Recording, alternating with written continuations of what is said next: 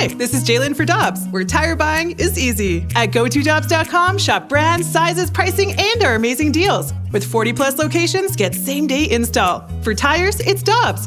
For deals you can use, click on gotodobbs.com now.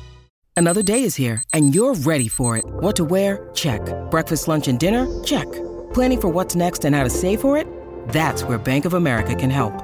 For your financial to dos, Bank of America has experts ready to help get you closer to your goals. Get started at one of our local financial centers or 24-7 in our mobile banking app. Find a location near you at bankofamerica.com slash talk to us. What would you like the power to do? Mobile banking requires downloading the app and is only available for select devices. Message and data rates may apply. Bank of America and a member FDIC. This is the Karraker and Smallmon podcast on 101 ESPN.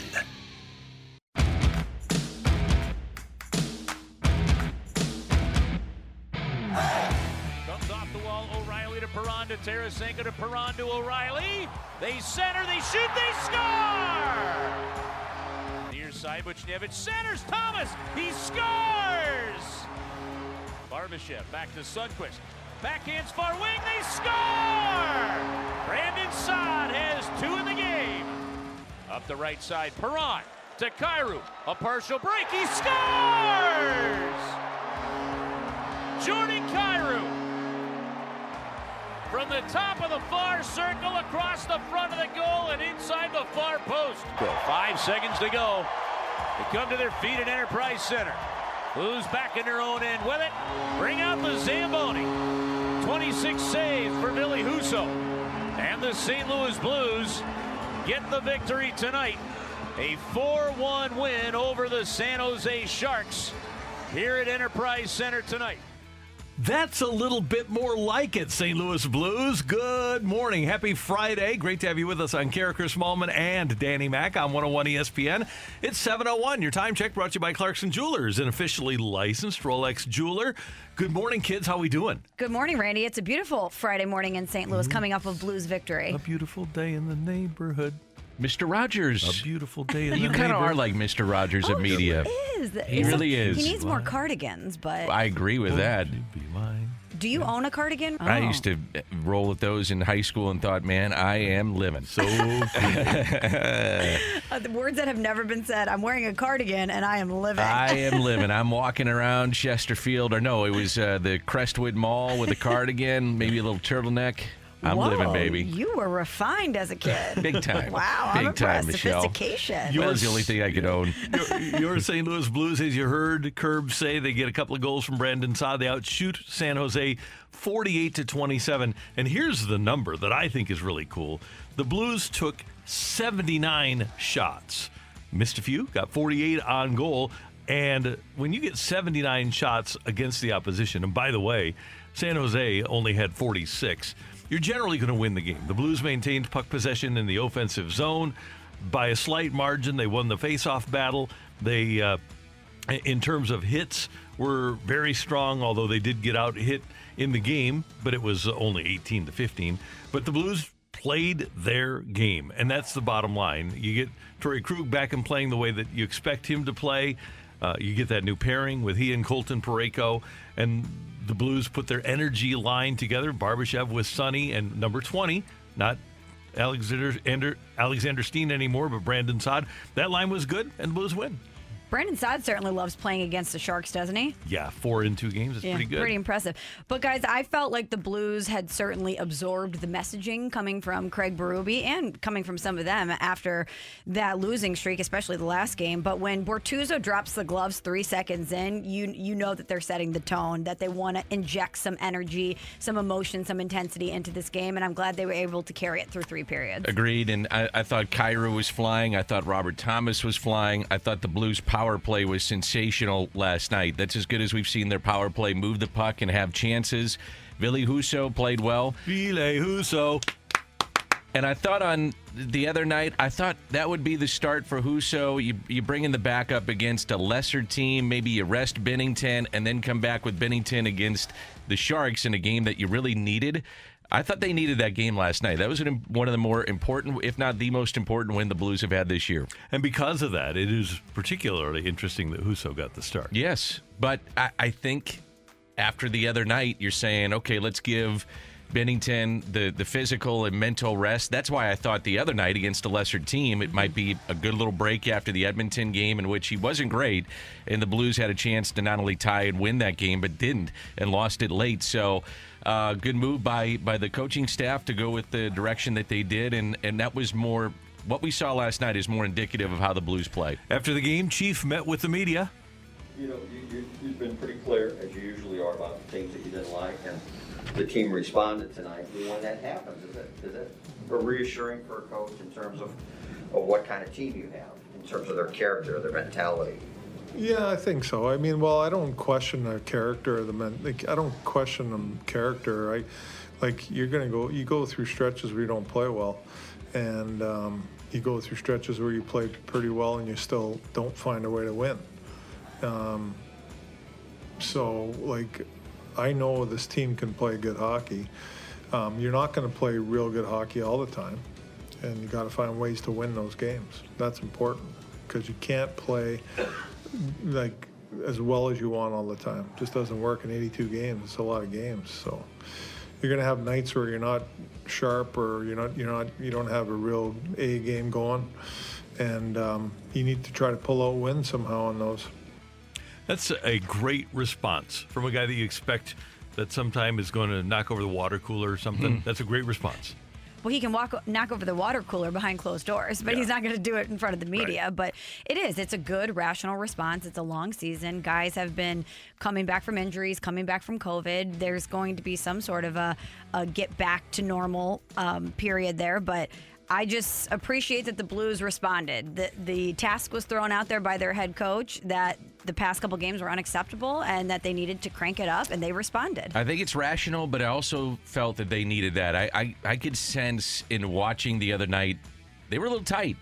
You know, things were starting to get a little tight. Like, you know, we got off to this good start, but we're seeing, you know, like the goal at the end of the first period against Edmonton, the goal late that cost them the game against Edmonton. Then you go out against a team that you you really should win that game Mm-hmm. against Arizona, and you don't. And you can all of a sudden, as a team, and I think it's human nature, you say, eh, what's going on here? You know, and to your point, Michelle, yeah, we're, we're missing some guys in COVID and some injuries have happened and people out of the lineup, but we're, we're better in this and we're not playing like it. And by the way, our, our goaler isn't playing great. No. So you get a little tight. And that's why I just thought that yesterday was a very important win for them. Two of the biggest stars in baseball won MVP awards last night. Shohei Ohtani of the Angels, a unanimous selection in the American League. Bryce Harper gets 17 of 30 votes in the, or uh, Ohtani in the American League. Harper gets 17 of 30 in the National League with 348 points. He outdistances Juan Soto, who finished second, and Fernando Tatis Jr., who finished in third. And if you're looking for faces of your sport, if you're Rob Manfred, then all you need to do is look at the six finalists for the MVP award. No Good surprise point. there. I would have voted Really for. Soto, but yeah, th- those are the guys. Uh, I, I don't think many people, if they saw Marcus Semien, would know him. But Vladimir Guerrero Jr. winning uh, home run derbies, and obviously we all know Ohtani, we all know Harper. Soto has been in a World Series and won it, and Tatis Jr. is probably the face of baseball right now. Yeah, I um, I'm really happy for Bryce Harper. I, I know that he can be. I think for a lot of people, maybe divisive because of how he plays and the hair and you know. kind of weird because he plays hard. Yeah, yeah, you think most people would love that. and I I love him. I, I So do have I. always enjoyed from the day that he arrived. I, I'd been following his career since he was on the cover of Sports Illustrated as a 16 year old. And the thing that I'm most happy about is I went back and looked at when he was hit by Genesis Cabrera. And so let's think about that. He was hit in a very scary situation, um, and they held him out, obviously. He started out, Michelle, 0 for his next 16. Okay. And he'd also been hit on the wrist in that play. He was not the same. And the Phillies actually, I was doing a little digging on this last night. The Phillies did not have somebody to throw BP left handed. So they brought a, a coach up to throw left handed because they could tell things were not right with him and facing a lefty. Like, it, and by God, I mean, it's human nature. Yeah. I, I would be. I don't think you'd get me back in the box if a guy way. threw 98 off my face. No way. But to his credit, he was able to put that behind him. And I mean, that can really mess with any athlete. And he was able to overcome that. and all of a sudden, after the 0 for 16, he took off. Like he was the best in my mind. He would have gotten my vote. Randy, I can understand why you go Soto, but he was the guy for me because of how he finished up with the season and a team in contention. Um, now, if you're telling me who am I going with, Soto or Harper, I'd probably go Soto if I was going to start a franchise. But in this particular case, I give him a ton of credit because he came back from that man, and it's that's that's a hell of a story. And fortuitous timing for the Musial Awards tomorrow Yeah. night here in Yeah. St. Louis because Bryce Harper will be here to receive his Musial Award for actually making the call to Genesis Cabrera. And It's saying, unbelievable. Yeah, it, it saying, hey, we're, we're good. I talked to Mike Shildt after that, and he said, "Man, Dan, he goes, you're not going to believe this." He goes, "I've heard from Harper, like they were trying to to extend, uh, you know, text messages." He said, uh, "Genesis Cabrera has heard from Harper, and it was like less than 24 hours after it happened." And, and basically, the message was, "Hey, man, I know it wasn't intentional. You're you're going to bounce back. I'm going to bounce back, and don't worry about it. We're fine." And, and that. Now, eventually, I think it was Arenado by the end of that series got hit, and you knew someone was Yeah. going to get hit. Yeah, yeah. And they did it right. They hit him on the backside or whatever it was, and you knew somebody, whether it was Goldie or Arenado, was going to, to take one.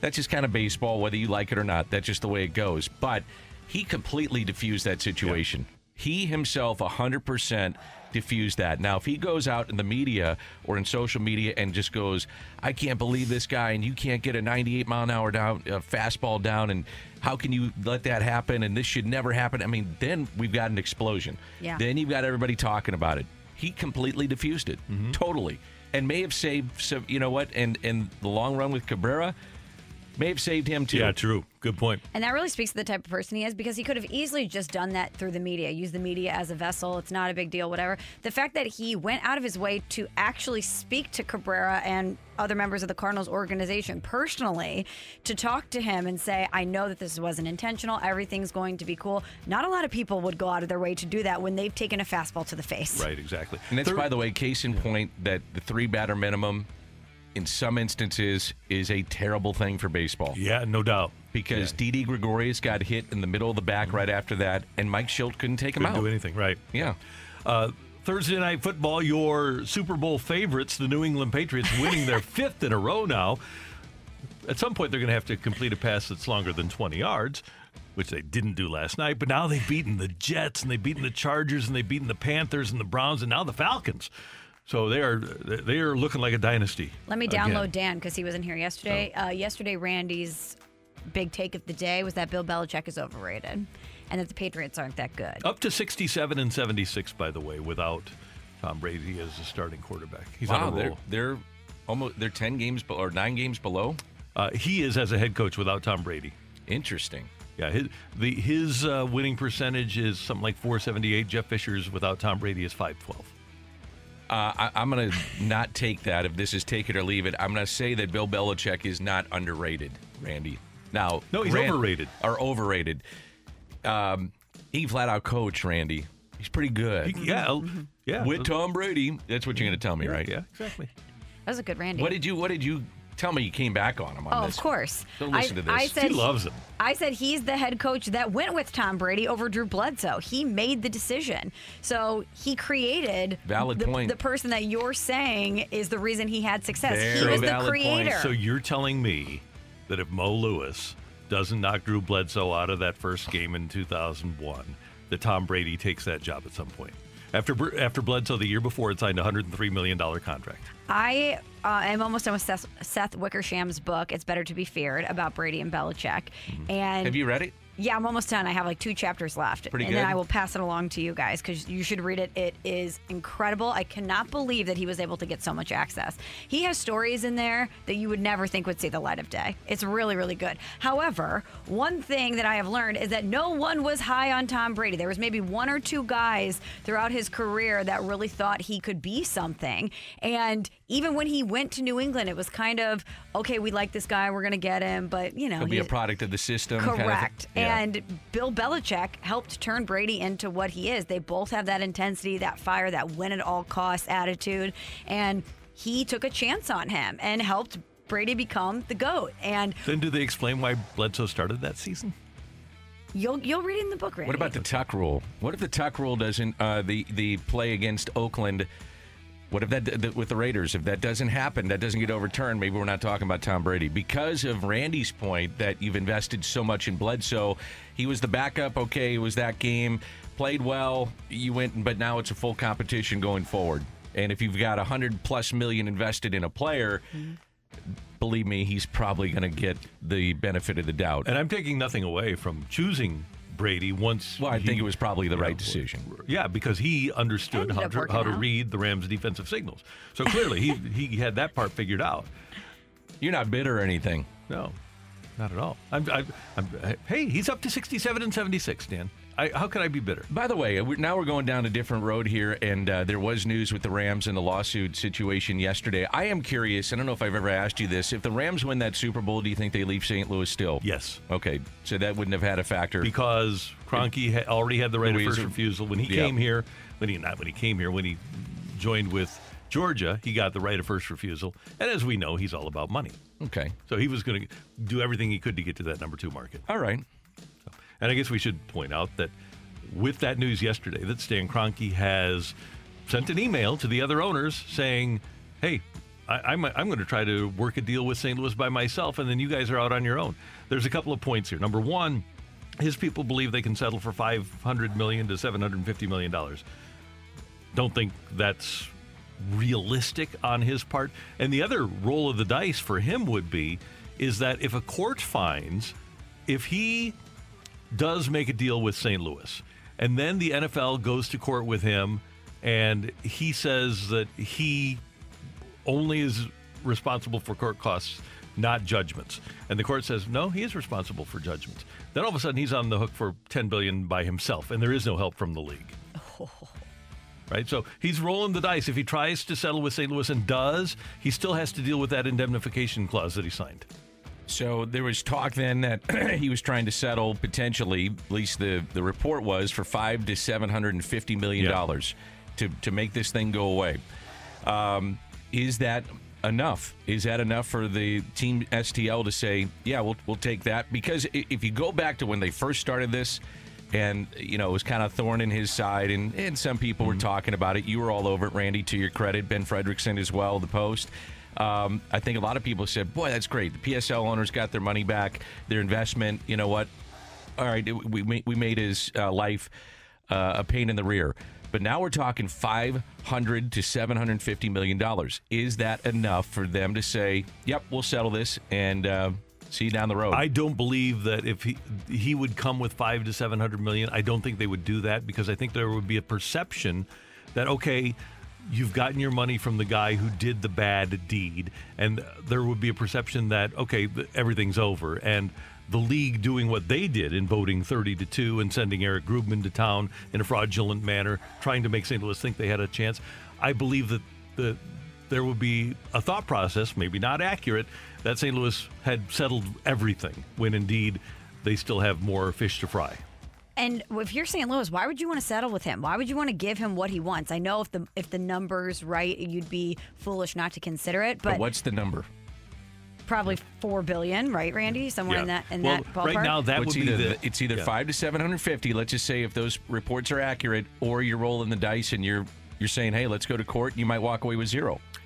They feel exceptionally good about their case. Okay. And by the way, obviously Stan Kroenke feels like they have a case. The league feels like they have Yeah. a case. He wouldn't be he wouldn't be opening this door to try to negotiate if he didn't think that he was in a bad spot. No, they the, the league knows that they're behind the eight ball here and they're squirming trying to find a way out. That's Dan. That's Michelle. I'm Randy, and we're off and running here on 101 ESPN. Coming up, get your text into the Air Comfort Service text line 65780. Your peak and pit of the week on 101 ESPN. We're right back to the Karraker and Smallmon podcast on 101 ESPN. Up into the peaks or into the pit? Peaks and pits. Join in on the conversation with Karraker and Smallmon now. Text 65780. This is 101 ESPN.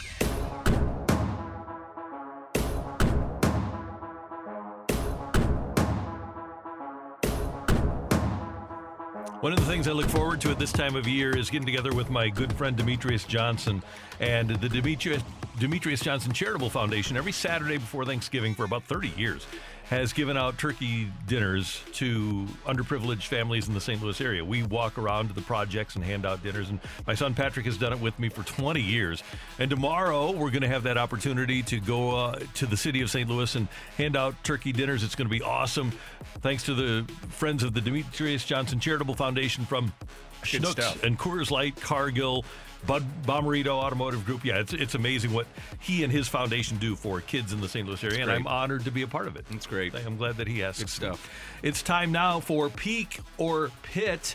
Uh, kids, I've, I've got a couple. Number one, on what might have been the last perfect golf day of the year on Tuesday, I got a chance to get out with my friends Chris Muir and Kenny Tucker out at uh, Fox Run, and we played golf. Had a great time with them, and it might have been the best golf day of the year. Dan, it was perfect. It was perfect warm all day. Yeah, until about four o'clock, and then it got cold. we were done by then. Yeah. And my pit of the week was waking up this morning to look at my phone and see that it was 25 degrees. Mm. 25 degrees this morning, kids. That's my pit. Yeah. That's Well, not good. You're gonna have a lot of pits coming up then. Because Yeah, I it's think gonna this get is where really we're cold. Going. Come on, Michelle. I'm just being honest, Randy. Positive. No, I'm being honest. I'm being realistic. Such a Belichick fan. We're on to 22. it's 25. We're on to 22. Okay, so my peak of the week is Stan Kroenke clearly understanding that he's in a bad spot. This lawsuit and the way that this is unfolded, it is such great entertainment. I think for fun to us watch. here in St. Louis because we have the background and we've been screaming from the rooftops for years now. This was fraudulent. The NFL is going to have to pay for this. Someone listened to us, and it seems like everyone nationally was like, "What? The Rams are back in LA. Football's returned to California. Exciting, great!" And we've been trying to tell people that this lawsuit was going to be a big deal. And so the fact that the reckoning is coming, and at least the league and Stan Kroenke realize that the reckoning is coming—that's my peak because it seems like this lawsuit is finally getting some national attention that it very much deserves. I called up a friend with the case yesterday and said, I hate to call you every day, but this is just so cool. it's just so fun. Do they they try not to I'm sure revel in it, but they're Right. Oh. secretly I mean, as human oh. beings, how can you not be just like if you've been working so hard for the Yeah. last four, five, six Yep. Years on this, now see it come to fruition?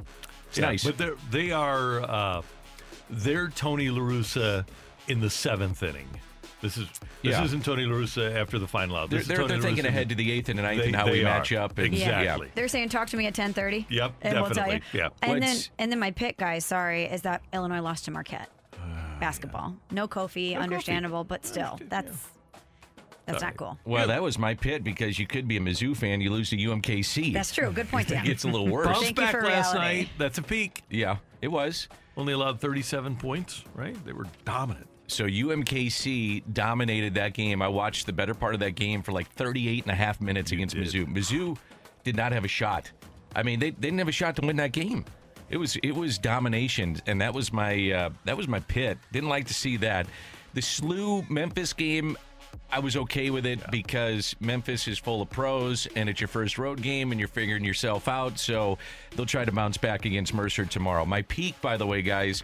Um, in our jobs, we get to do some cool things, and so yesterday the Cardinals had a get together for some of the the top sponsors, and so they said, "Hey, will you you come and kind of help MC this thing with uh, Ted Simmons?" And so my my peak is always being around Ted Simmons. Yeah. And the peak of it is this: every time I talk to him, I always ask him, "Why were you not bitter at being in uh, on the outside looking in for the Hall of Fame?"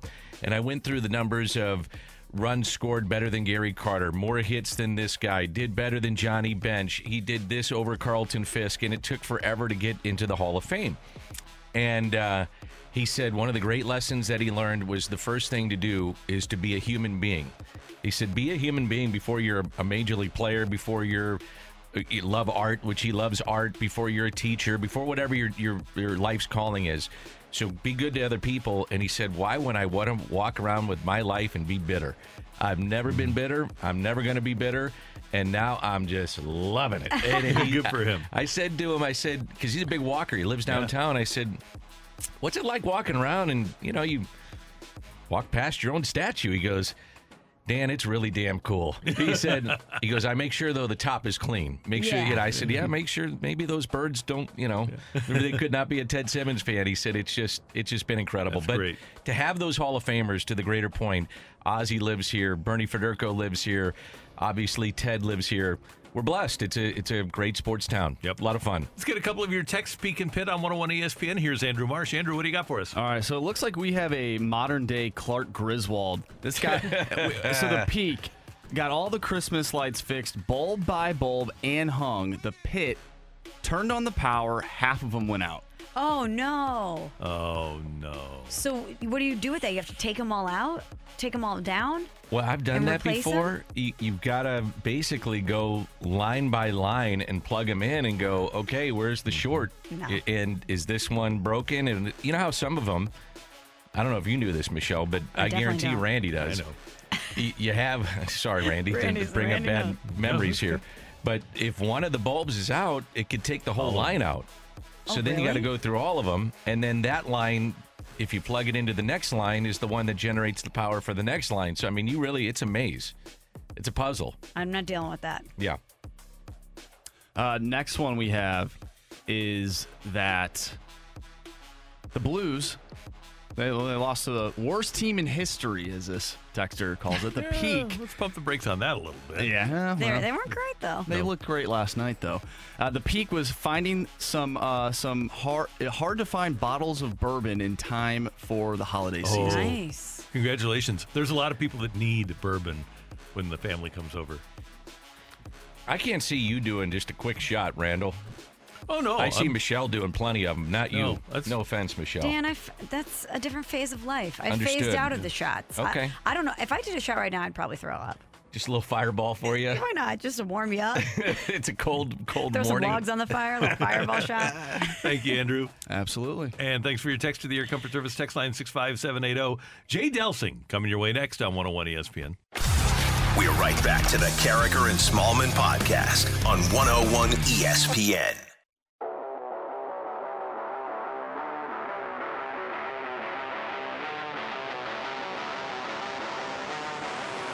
Michelle Smallmon, Dan McLaughlin, Randy Karraker. Great to have you with us on 101 ESPN. You can hear Jay Delsing every Sunday morning at 9 here on 101 ESPN. And you can hear him with us every Friday at 7.30. And Jay is with us now on the Brown and Crouppen Celebrity Line. You can also follow Jay at Jay Delsing Golf on the Insta. And Jay, I noted your post this week about Pro V1 and Pro V1X golf balls, and you point out that Pro V1X are better for warmer days, and the regular Pro V1 is better for chillier days, like today when it's only going to be 48. Why is that? Why is the regular Pro V1 better for a chillier day like today? Hey, good morning, guys. You know, Randy, I don't, I don't know the technology behind it, but it has to do with the, the cover of the ball these days. So the balls are so high tech, and the thickness and thinness of the cover has a lot to do with how it performs when it gets warm and when it gets cold. And uh, the only reason I can speak to that uh, definitively is because I've tried it, and I just don't get nearly as much performance out of one uh, once it's cold. And I definitely don't get much performance out of this body once it's cold either. That's why. Jay, I got to tell you, when I was in college, I played in a one ball, one club tournament at Forest Park. And this goes back a, a long time, I guess 30 years or so, 35 years. And I finished the round with just a ball of rubber band. And that's not how, that's, that's not how when you cut, take the cover off of a golf ball, how it winds up these days, is it? No, it's not. There's all different funky colors on the inside. And Randy, I got to tell you a story. I used to give my dad uh, uh, golf balls. You know, we played the tour. He had a lot of contracts with Titleist, and but back in the day when the balls, when when we were playing a balata covered, a really soft uh, ball, you could almost tee it up wrong and cut the ball. I mean, anything you did would send it out around. Mm-hmm. And every once in a while, I'd play golf with my dad, and he'd be playing a ball that was like egg shaped. And I'm like, Dad, I got all these new balls, man. Just get a new ball. He's like, Nah, this is one of my favorites. And I'm like, it doesn't even roll, man. It's funny. Well, Jay, last night I was looking at the top 100 golf courses in the world, according to golf.com. And I thought about you because you've played the most uh, exclusive clubs, or excuse me, exclusive courses in the world. But is there a golf course that you haven't played yet that you would love to? Yeah, Michelle, it's Augusta National. I've had, oh my gosh, is going to sound horrible, but I've probably had 50 opportunities to play uh, when I was playing the tour, and I I turned them all down because I wanted to earn my way into Augusta, Hmm. and I wanted my first round to be, you know, that drive down Magnolia Lane and do that whole thing, and then I never did qualify. So I've got to call those people back and say, please invite me again. I, I want to come back. I- I'm interested, Jay. Why is Augusta so mysterious? Um, and, and you've probably walked those grounds, you know, thousands of times, but haven't played. And even for the pros, like you just said, it's almost mysterious to go there and to, to have a chance to play or walk the grounds. Why, why do you think that is? You know, Danny, that's a great question. So they, they created this tournament. Bobby Jones um, and Jack Roberts created this tournament, uh, and, and Augusta was an old uh, nursery. And what um, they just wanted to have this this tournament that everybody could look forward to playing in uh, in every every single year. And something uh, over the years. Uh, I, I mean, it's probably Jones himself. I, I think that's probably um, what it was because he never turned pro. He's you know the greatest amateur of all time and one of the greatest players of all time. And I, somehow or another, w- place is located in the middle of nowhere. It Mhm. really is. Augusta is. It's right on the border of South Carolina and in Georgia, and somewhere over the years, Danny, the the um, they what I guess one of the things that they did more so than others is Augusta is the only place that never changes the venue, guys. So if we play the U.S. Open, I played the U.S. Open at Pebble Beach once. I played it at Wingfoot. They move that venue all over the place. The one thing about Augusta that that is the biggest, it messes with our minds more than anything else. And golf in general messes with our minds. But what what it is is that every single person that goes down there and plays, for the most part, has played the golf course 10, 15 times. Tiger's played it hundreds of times. Every single person in the field knows exactly where the pins are going to be located on which day.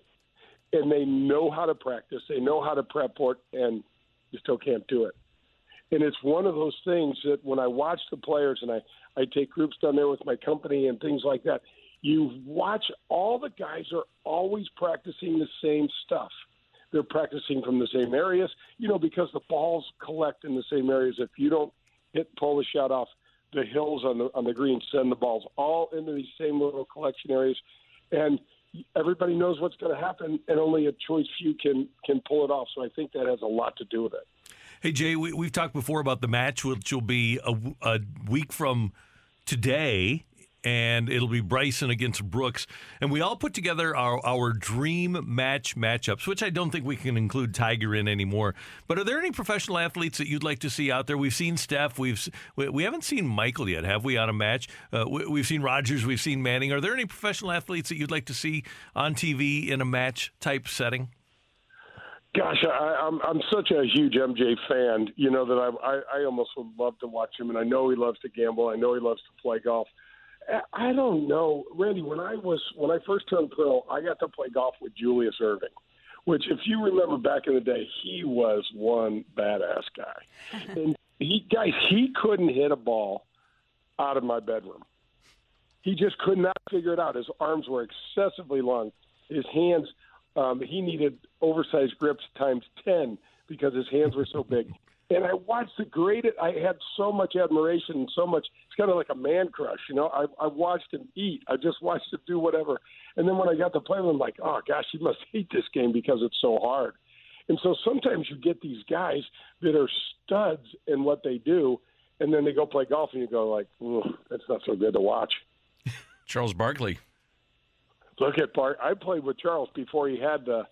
What do you even call that? I don't know. I got it got stuck. It's like I'm stuck and I can't. I don't know what you call it, but um, he is one. He's fun to sit down and talk to. I was on a plane next to him, and listening to his stories of like, what life are you living in? He is got an entirely different plan. Hey Jay, it's always great to have you with us. Have a happy Thanksgiving. We aren't going to be on next Friday, so uh, because it's Black Friday and we'll be out of here. But we always appreciate your time, and we'll be tuned in on Sunday. And we wish you a happy Thanksgiving. Uh, all the best to you guys too. Thanks for having me on. Thanks.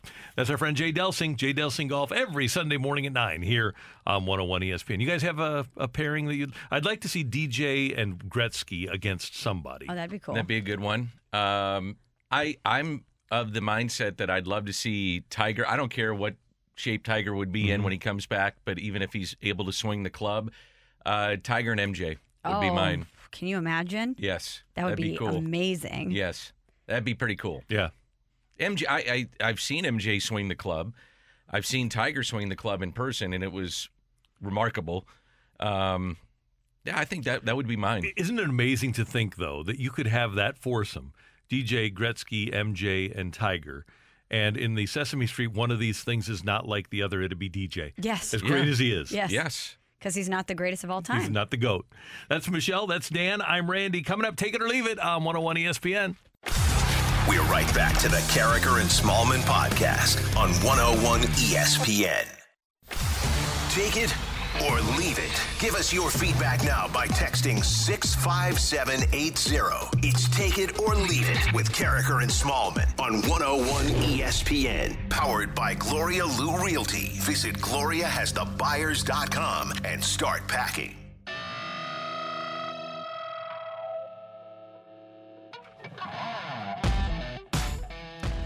Time for Take It or Leave It on 101 ESPN. Michelle, Dan, and Randy. Get your text into the Air Comfort Service text line 65780. And kids, did you see Tom Brady's post game interview, uh, press conference, quote unquote, that lasted about a minute on I did. Sunday? I did, yeah. Not very happy. And so Tom says to Jim Gray, he uh, said press conferences after a loss are like coworkers emailing you before you've had your coffee. I mean, I don't drink coffee, but I imagine that's what it's like. Take it or leave it. That is not a bad feeling for a loss. If it's just an email before you have your coffee. Well, here's the difference. If someone emails you before you have your coffee, you don't have to answer it right away. Right. You can settle in, make your coffee, wait till that caffeine kicks in, and then you respond. Tom Brady has got to respond to the questions being hurled at him minutes after he walks off the field and hasn't even had a chance to process the loss. So I actually think his scenario is far worse. Well, he also processes wins, right?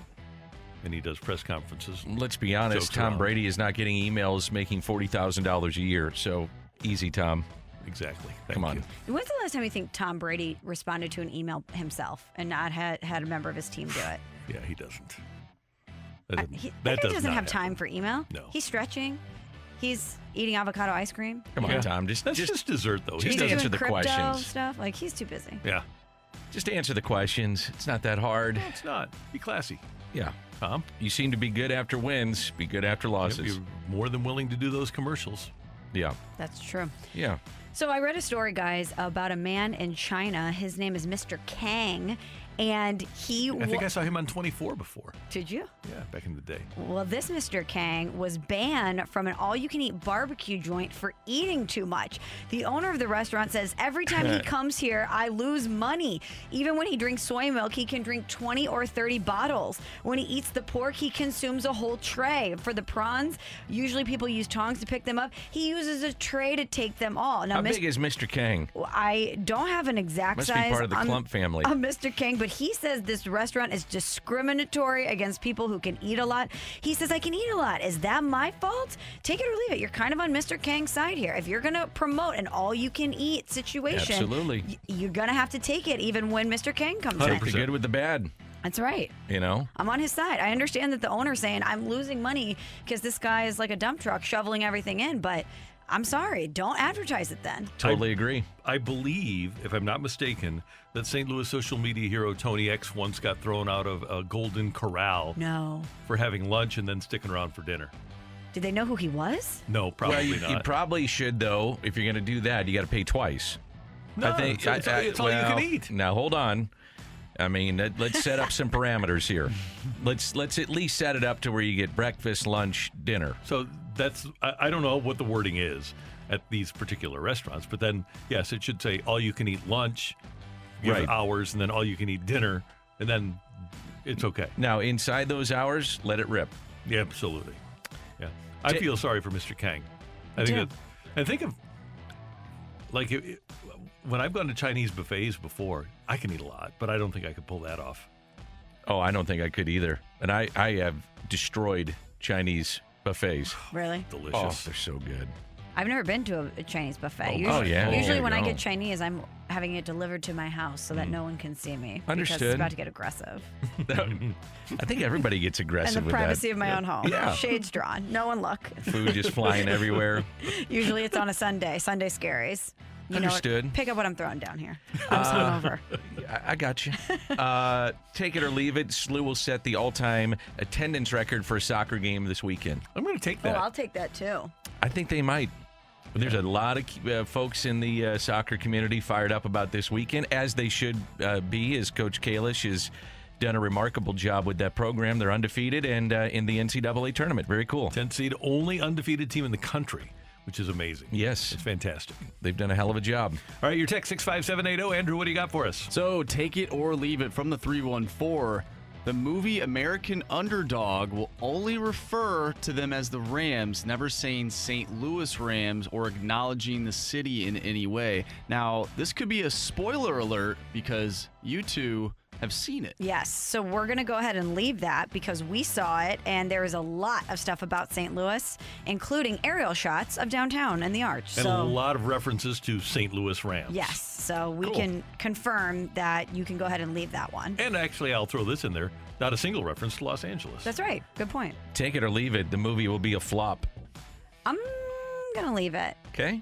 I'm going to say, relatively speaking, that it will be, but I would guess that this movie will make money for them. So it'll, it'll be profitable. But in terms of having a huge audience, no. Is it going to be like uh, what's- Raiders of the Lost No, Ark. it's not, not quite there. Okay. No, it's not going to be Avatar. But I, I do think that a lot of people are going to be purchasing a ticket because they love Kurt Warner, the football player, and they're going to see a movie about Kurt Warner, the person, with football as a backdrop. Yeah. Gotcha. Just, just know that going in. Well, and Zachary Levi is a he's a pretty good actor He too. was a great Kurt Yeah. Warner. Great. and he's he's really funny too. So, uh, take it or leave it. The Blues will trade Vladimir Tarasenko away for a top defenseman before the trade deadline this year. That's coming from Ken from the SUV. I'm I'm gonna leave that. Jinx. I'm gonna leave it. I, I, you know, watching him play, and we've got, uh, I think Joey Vitale coming up at uh, eight fifteen. We'll we'll get into this, I'm sure, but talk about his play. I, I think his play has been very solid this year. It's been better than I expected. And I don't know that that defenseman is out there. I've tried to find a, a top flight defenseman that would be worth what Vladimir Tarasenko is mm-hmm. worth, and I'm not finding it. Yeah, I think that he's here for now. For now, yeah. Going forward after this year, or and and you'll hear about it when the trade deadline gets here, or maybe you, you know we're hearing about it now, but. He has exceeded my expectations so far in the first uh, six to eight weeks here of this regular season. not only in performance and health for me, but also in uh, approach. The way that he came in and did not make Yeah. this a distraction and has been playing with a high intensity and buying in with the team and his teammates, that surprised me. Not because he hasn't done that before, but when you hear all this noise in the offseason about somebody that doesn't want to be here, you expect them to be checked out, and he has not been at all to his credit. He's been more physical than I thought he'd be. He's had a couple of these goals where you can see he's testing the shoulder, and and there doesn't seem to be hesitation with it. Mhm. And if you get that player, you're getting a you know he's a five-time 30-goal scorer. He's already got what seven or eight this year. He's on his way to 30, 35 goals. Right. These guys aren't falling off trees, man. He's a good player. Thank you, Andrew. Get that You're mic welcome. Randy. There we go. Coming up next, if you're a Cardinal fan, you want to tune in to our Fresh Take next on 101 ESPN. We're right back to the Karraker and Smallmon podcast on 101 ESPN. A fresh perspective on the day's biggest stories. It's Karraker and Smallmon's Fresh Take. Brought to you by Schnucks. Get the app that gets you. Download the Schnucks Rewards app today.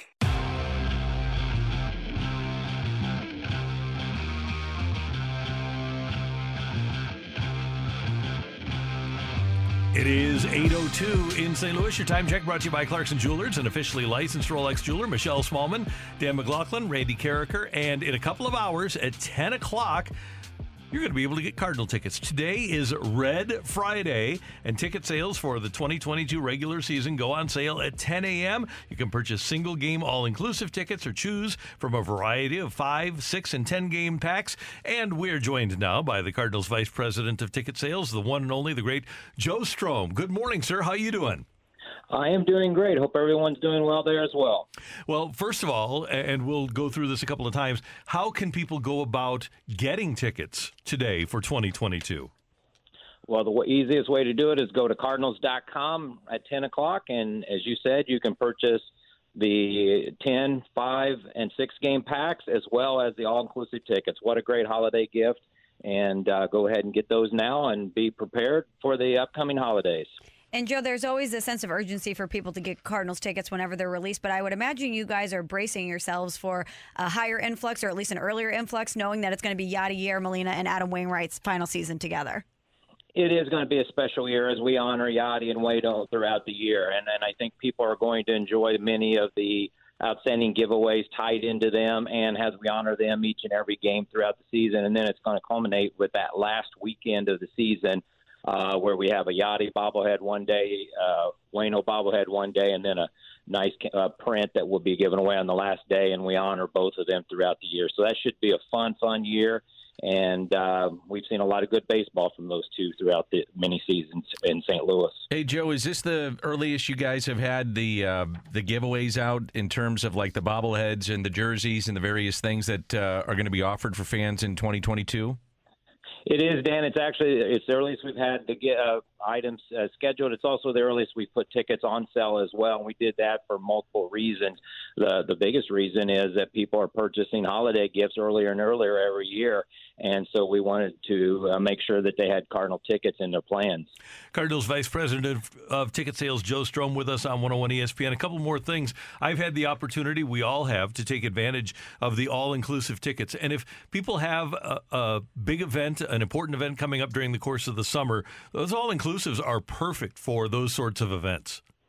It really is. Uh, what we like to say with the all inclusive, your food and beverages are included, so you can leave your wallet at home when you come to the ballpark. And and people think all inclusive, well, that's going to be an expensive ticket. All inclusive start as low as fifty nine dollars. We have different types of all inclusives, uh, all the way from the UMB Champions Club, where climate controlled upscale menu to an outdoor all inclusive area in the Coca Cola scoreboard patio. So again, they start at fifty nine dollars. Great gift either for yourself or for someone else. Joe, when the schedule comes out, people circle a few things. The first thing is the home opener, and then I think most people look for the Cubs series. When are the Cardinals playing the Cubs? And I know that they have an opportunity to purchase several games with the Cubs pack. You're exactly right. And you mentioned the schedule. This is actually one of the best schedules we've had in, in, in many years. If you go through and look at the schedule, uh, we have a weekend. It starts really early in the season. We have a weekend in May where we play the Giants. We have a weekend in June where the Cubs come in town. Then you look at the first week of August, you have the Cubs in town on a Tuesday, Wednesday, Thursday. You follow that up with the New York Yankees coming in town for a weekend series.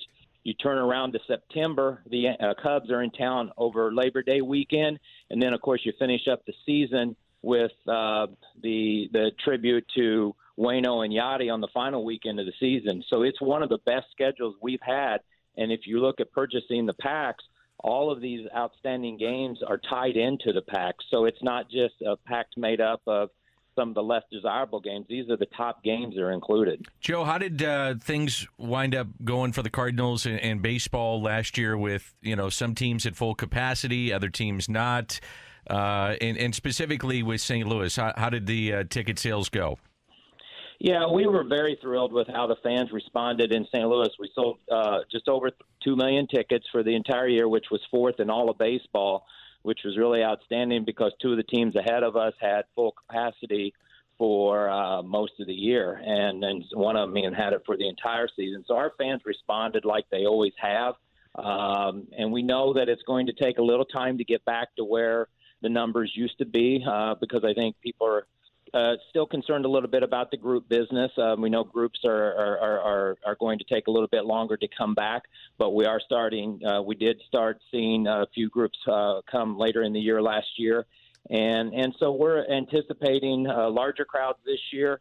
and I think the sport itself uh, is anticipating that as well. So when you think about it, last year at this time, uh, we were not selling tickets because we didn't know if or when we would have fans in the ballpark. So that's what's so cool about having tickets on sell as we look forward to the 2022 season. Before this show is over, we'll have one of those Cubs packs to give away. People can go to cardinals.com slash red Friday. And if you want to go old school, tickets can also be ordered on the phone this morning at 10 o'clock at 314-345-9000. Or you can go to the Busch Stadium box office and get your tickets there. And as Joe said, be ready for the holiday season with your Cardinal gifts. Joe, always good to hear your voice. Thanks so much. Have a happy Thanksgiving to you and your family, and we'll talk soon. Well, thank you. Have a great day. See you later.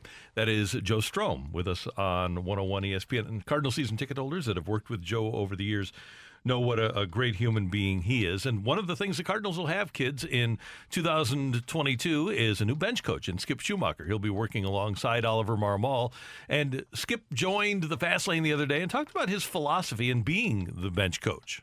Well, you know, luckily I've learned a lot throughout uh, my career, and you know, so fortunate to grow up in St. Louis uh, in that organization because you know when you get drafted, you don't get to pick, and that's just where you go. And I was so lucky, and you know, right when you leave that organization and you go to other organizations, you try to figure out how, you know, to get the Cardinal way implemented in that organization. And um, you know, people ask all the time, you know, what it, you know, what is it, what makes the Cardinals so, you know, so great and so stable and so you try to you know put your own spin on it, you know, throughout you know the years. And you know, I was lucky enough to to be in the Dodgers organization and the Reds organization, and, and then obviously with San Diego and being on the other side of things, um, and just kind of learning and observing and watching like really good coaches coach. And um, so I guess to answer your question, I think you know you have to have buy-in. I think for the most part, uh, the number one thing from a player is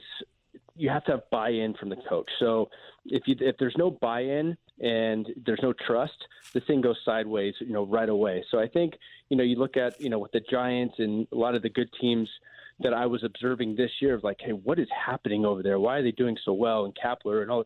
I think they had ultimate buy-in from the player and they trusted the staff and um, so I think the main thing for me is relationships and, and buy-in um, is what I found most uh, appealing, you know, from these championship teams. Isn't that what we've heard from the Cardinals? They parted ways with Mike Shildt because of philosophical differences. They want everybody to be buying in to the same philosophy and pulling the rope the same way. So to hear Skip talk about the fact that that's one of the main tenets of his his approach to being a coach, I'm sure is part of the reason the Cardinals find him so desirable. I think it's easier too, from a player's perspective, um, to buy into a guy that's been there and done it for ten years in the major leagues and between the white lines. I do mm-hmm. believe that. Um, I'm not. I'm not taking anything away from the staff, oh, if you played or not. Uh, I don't mean it that way. I just think it's when you have guys that have been there and done it. It's just easier to buy in. Um, you know, players can say, "Hey, I know what you're going through." I Skip can say, "I've been in that slump. I've tried to change positions. I've dealt with injuries, whatever the case may be. I had a bad day with the media, whatever." Same thing with Turner Ward, 12 years in the major leagues. Those guys have done it. So the buy-in, the communication, I think becomes a little bit easier with those two guys there. And it's interesting what AJ Preller has done because he brought in Skip, he brought in McGuire, he brought in Fam. They drafted a couple of Rule Five players that were only A-ball players. They're trying to emulate the Cardinal way, and that is to develop players and supplement them with stars when you get the opportunity. When you have the opportunity to pick up those stars, the problem is is that the, the Padres haven't been able to develop players and get them to the major leagues. If you look at their lineup, they all came from different organizations. And I, I remember being in the dugout in the playoffs, I think it was in 2013. Stan Kasten, the Dodgers president, somebody said, what do you want this organization to look like ultimately? And he pointed, it was in the Dodgers dugout, and he pointed over to the Cardinals dugout, and he said, that's our model right there. Wow. And when you look at what the Dodgers are in terms of getting players to the major league level from their system and then supplementing them with stars from the outside, they have emulated the Cardinals and done so with a lot more money. Yeah, the Cardinal way is is clearly the secret sauce. A lot of people want members of the Cardinals organization to come there because they, as Skip Schumaker said, want to try to decipher what's made the Cardinals so consistently successful. And I think a good word he used was stable because how many organizations, even look at the Cubs, an organization that had won that wins and then you have to bring it down and then to bring it back up. The Red Sox, same thing, but the Cardinals have been consistently successful and stable. Um, I think over the last 10 years, they're the third winningest organization behind the Dodgers and the Yankees and have done it with uh, 1.4 or 5 billion dollars spent fewer. Yeah, which is pretty Billion. amazing. Yeah. So comparative to payrolls and and of the other two, so you know they've had sustained winning because a lot of it is promoting with within, whether you like that or not, and not trading off some of the pieces that they've had. Some trades work, some uh, trades don't. I mean, but you look at I was saying the other day, I mean, the Arozarena one sticks out like a sore thumb for obvious reasons, but man, they've given up some really good pitching over the last three or four years to get Marcell Ozuna, to get Paul Goldschmidt, to get Nolan Arenado, you know, good players that would have been players that you would have saw here at the major league level with the Cardinals. So we'll see what they do this offseason and um, and let's hope, you know, the Cardinals are able to sell tickets to a regular season that begins on time too. That's the Yeah. other thing that uh, you know, you think about here. We're only a couple of weeks away from a lockout, which is um, not good for business. Not not good at all. That's Dan. That's Michelle. I'm Randy. That's today's Fresh Take on 101 ESPN. Coming up, Blues analyst Joe Vitale with his Friday morning visit on Karraker and Smallmon and Danny Mack on 101 ESPN. We're right back to the Karraker and Smallmon podcast on 101 ESPN. We're talking Blues hockey. It's the Joey Vitale Report on 101 ESPN. Brought to you by The Electrical Connection. When you need quality electrical work for your home or business, visit electricalconnection.org.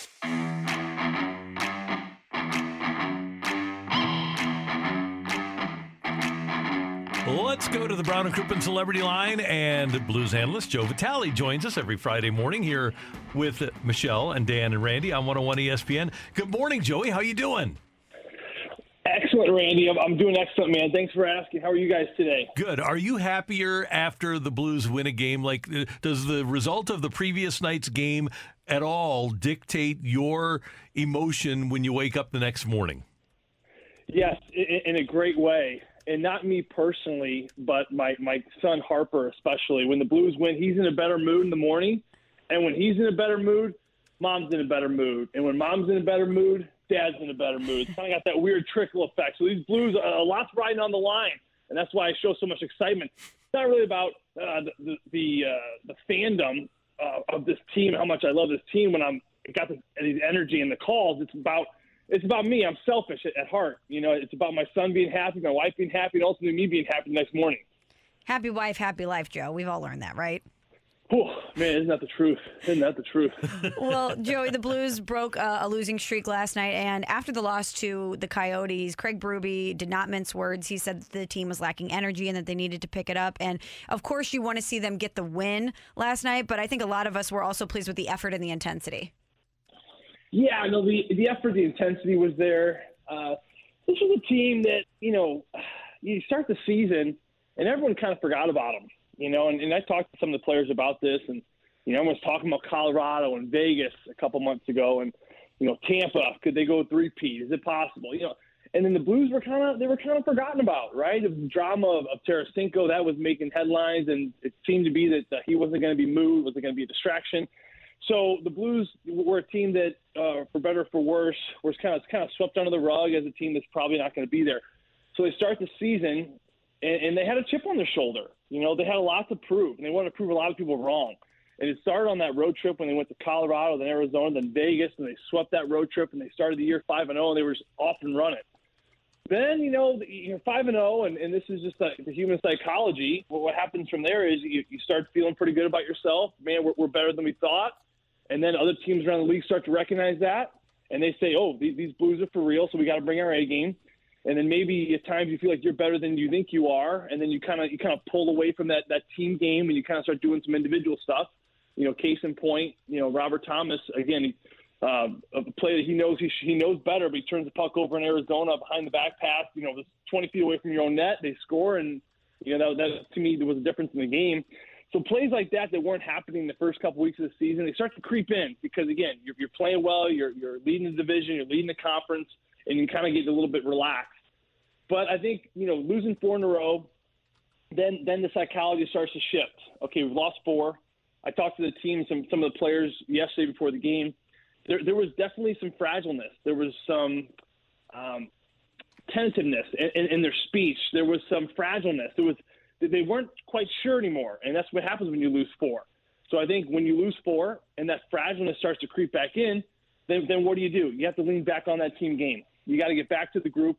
You got to get back to what made you successful in the first place, and that's playing that that team identity of grinding it out, shift after shift, playing on your toes, playing physical, and that's something the Blues really got after last night. And, and from top to bottom, the goaltender on out, everyone was at the very top of their game. It was pretty fun to watch. Yeah, that was uh, they were flying, and I, I, thought the power play was just awesome last night, Joey. And and, and you mentioned Robert Thomas from the day before, and the, the, the puck was just finding him. Kyrou was all over the place. They they just seemed to have a, a little extra gear last night. They did, you know, and, and Robert Thomas and, and Jordan Kyrou are they're becoming just some really fun players to watch. Yeah. You know, I, I've spoken about Jordan Kyrou quite a bit about how he brings you on the edge of the seat. At least it brings me on the edge of the seat. But now Robert Thomas to me is going to really join that join that category. You know, you, you go back you go back over the last four to five years, and under Doug Armstrong and Bill Armstrong, who was the assistant GM, now he's in Arizona. There were there were these draft picks that were happening, and and this is how good teams are built. You have to draft well. And now we're starting to see the benefits of, of some really good draft picks with Thomas, with Kyrou, Klim Kostin, even though he spent a couple years in the minors and he spent one year in KHL because of COVID. But some of these some of these pieces are starting to kind of peek their head out and say, "Hey, these were good draft picks. Um, they're meaningful draft picks, and they're helping our team win." Scott Perunovich, another one who you know, Dan, as you know, was in the game last night. His second NHL game, he gets his first career point he's up there with that second pairing with Justin Faulk. I mean, a kid that was um, in college a little over a year ago, winning a Hobey Baker. He's now playing 20 plus minutes for for a great team that's pushing to lead division. So a lot of great young pieces are starting to kind of peek their heads out in this organization. So it's a good balance of the veterans and O'Reillys and the Perrons, uh, the Tarasenkos. But now you got this next wave of this this youthful team, and and we'll see how this thing kind of shapes up. But this could be a situation in the next couple of years where these young guys really do kind of grab this thing, take over, and then the veterans, as they age, can kind of filter down to play that kind of second, third line role, which is what they need to be doing uh, at their age at, at that time in their career. So you really got to commend not only the the drafting of Bill Armstrong and Doug Armstrong, but the coaching of Berube and staff to groom these kids to get them ready. But ultimately, the ownership of these players, these young players like Kyrou and Thomas and Perunovich, that have really kind of jumped on the scenes, grabbed this thing, and are really starting to take control of it. Joe Vitale with us on 101 ESPN. And Joey, we will not have a show next Friday, so you can take Black Friday off or you can go shopping if you so desire. But I have a question about Thursday because as a guy who can find his way around a kitchen, are you the turkey guy in the Vitale household? So I'm not. I, I can't. I can't take it on anymore. Too many kids, Randy. Unfortunately, but what we do is we we have everyone over at our house. It's going to be about 50 plus this year in our house, and it's kind of a cool thing. We we gather everyone together, but everyone brings something. So I actually got the text message chain out last week. Who's bringing what? My brother Sam and my, my brother-in-law Aaron are doing the turkeys. I always take care of the mashed potatoes. My my wife always does the stuffing, and then it just kind of goes from there. So everyone kind of brings something because you know at the end of the day, people always say, "What can I bring? What can I bring?" And I, and I used to say, "Oh, don't worry about it. Just bring yourself." But now I'm like, I'm too busy. Like, yeah, bring something. Bring whatever you want. Bring an extra babysitter. I don't care. Like, I, I need I need hands. I need help. I need food. I need everything. So now everyone kind of pitches in and we kind of do our thing. Um, but you know, it's uh, it's an Italian Thanksgiving. It wouldn't be an Italian Thanksgiving if we didn't have some sort of meatballs and spaghetti, which my dad will be participating in. And then, uh, as, as you guys know, we've talked about this before. Godfather. Godfather is going to come on uh, at some point throughout the evening. It's a Thanksgiving and Christmas special in the Vitale household.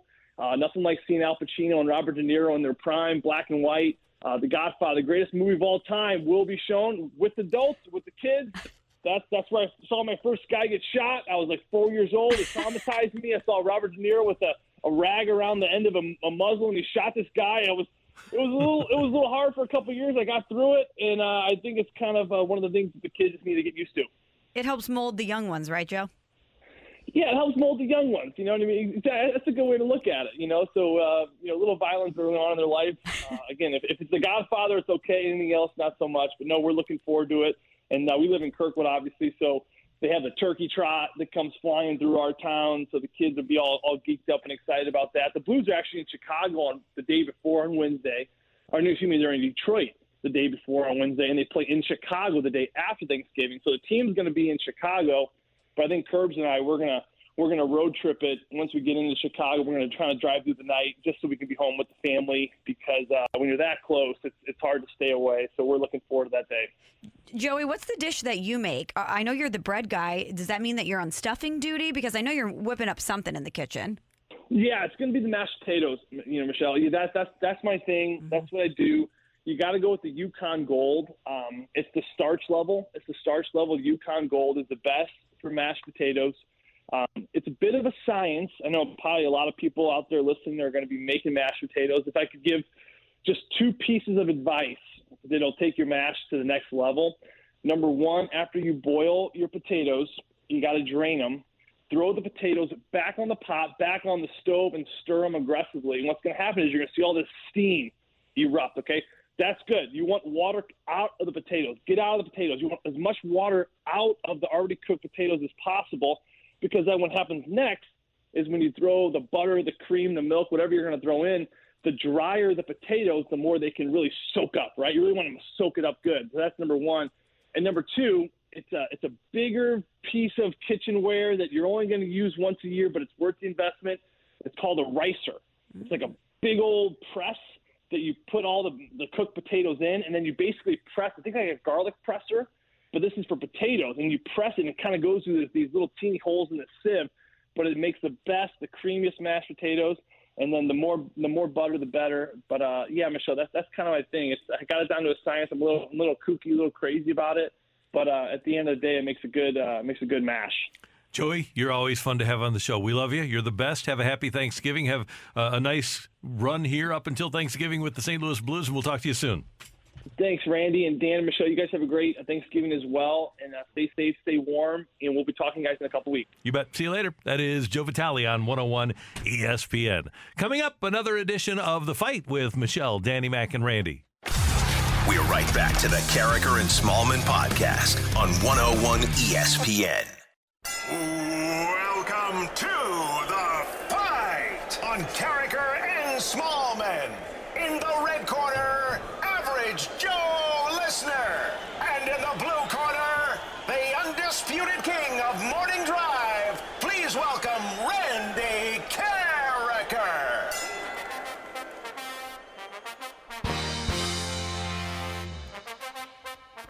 Danny Mack, Michelle Smallmon, and Randy Karraker here with you on this Friday on 101 ESPN. And it is time for Dan's favorite segment of the day. Yes. It is The Fight. Yes. And Dan, you weren't with us yesterday, but Andrew defeated All right. Randy yesterday, so he's back for more. Nice work, Andrew. Well done. Thank you. Well done. Thank you. Let's make it two in a row. Let's do it. Absolutely. Let's do it. Andrew, All are you ready to go? Yes, ma'am. Let's do it. All right, question number one for Andrew, our current champion, our reigning champion. Who was the last professional hockey player to play without a helmet? Was it Gordie Howe, Craig MacTavish, or Bobby Hull? Gordie Howe. Okay. What was the name of Roy Hobbs's bat in the 1984 baseball movie The Natural? Was it Lightning, Hercules, or Wonder Boy? Wonder Boy. Still haven't seen that movie. I What? I know it's shameful. The, but Dan, you know this. The list of movies that I haven't seen. Oh, we got to get you going. a I'm going to start CBS making a list right now. All right, make the list, Dan. Okay. You know it's about to be really cold, and I'm going to have nothing to do. So I'll let's attack start the making list. the list right now. I love it. Question number three for Andrew: Which Cardinal player upset at an attempted trade to the Phillies took his case to the Supreme Court? Was it Curt, Curt Flood? Flood. Oh, Andrew, what's up? Okay, and after retiring as a player, with what team did baseball great Babe Ruth spend one year as a coach? The Brooklyn Dodgers, New York Giants, New York Yankees. The New York Giants. All right, we're checking our score. Let me confirm with Andrew. Correct. Wave in all Randy Karraker. Come on. He's texting. Come on. Here, he's on his way in. Come on, Randall. This He's- was fast, Randy. Yeah, this was. Andrew knew what was up today. You remember him, Randy. He's the one that defeated you yesterday. All he did is win, win, win. Yeah. So go ahead, Randy. Say that again. Your mic's on now. What? Your mic's on now. Oh, uh, yeah. D- Did your son have a happy birthday because of that? Yes, he did. Thank you. That's awesome. Good. Love the sportsmanship here. Yeah. Randy, are you ready? Ready. Question number one Who was the last professional hockey player to play without a helmet? That would have been uh, for the Blues, Craig MacTavish. What was the name of Roy Hobbs's bat in the 1984 baseball movie The Natural? Uh, lightning struck his tree, didn't it? And it was uh, Wonder Boy. But then, actually, Roy Hobbs' bat that he hit the home run with was the Savoy Special, the home run at the end of the. So it could be either one of those, but I'm going to go with Wonder Boy. All right. Question number three, Randy. Which Cardinal player, upset at an attempted trade to the Phillies, took his case to the Supreme Court? I'll go Curt Flood. After retiring as a player, with what team did baseball great Babe Ruth spend one year as a coach? The uh, coach, huh? After retirement. One year. So he wound up his career with the Boston Braves, but he was a player for them. Uh, I'll do the lifeline here, Daniel. Brooklyn Dodgers, New York Giants, New York Yankees. Would he have gone back to the Yankees as a coach? Dodgers, Giants, Yankees. I'll go Giants, Dan. Close fight between our reigning champ, Andrew, and former champ, Megamind, also known as Randy Karraker. Did Andrew fight to see another day? Will he be back on Monday for a chance at the Hall of Fame?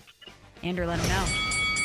The winner and still champion of the fight, Randy Karraker. Brought to you by Optical Expressions, providing St. Louis with top quality eye care and eyewear since 1997. I heard you groan, Andrew. I, I feel that. I share that sentiment. And it was close. Randy just edged you out three to two. It was a close fight today. So the last professional hockey player to play without a helmet was Craig MacTavish. Uh, the name of Roy Hobbs's bat, Randy did get both, but we uh, gave you Lightning, Hercules, or Wonder Boy. We went with Wonder Boy. Um, the Cardinals player that was upset at an attempted trade to the Phillies and took that case to the Suc- Supreme Court, you both knew this, was Curt Flood. And the Brooklyn Dodgers, last team that uh, Babe Ruth was affiliated with as a coach. So you both got that wrong. You went with Giants and Yankees, and uh, it was the Dodgers, Brooklyn Dodgers.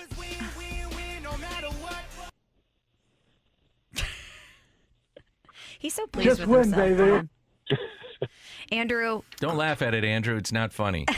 don't enable it, Andrew. We listen to it every morning. Uh, we love listening to y'all.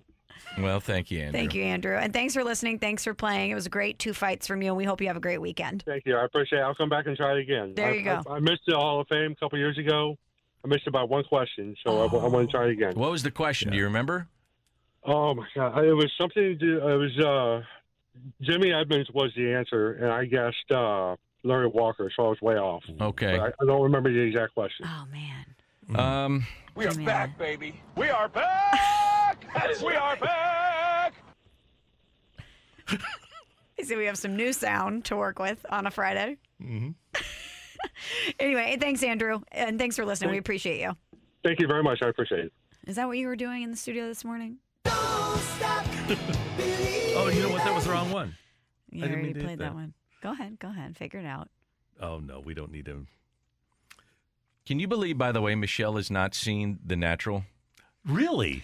I just. One of the all time great movies. I'm not really a movie person. That's one of the all time great movies. And Yeah. they show it like Does it once hold a up, week though? on the.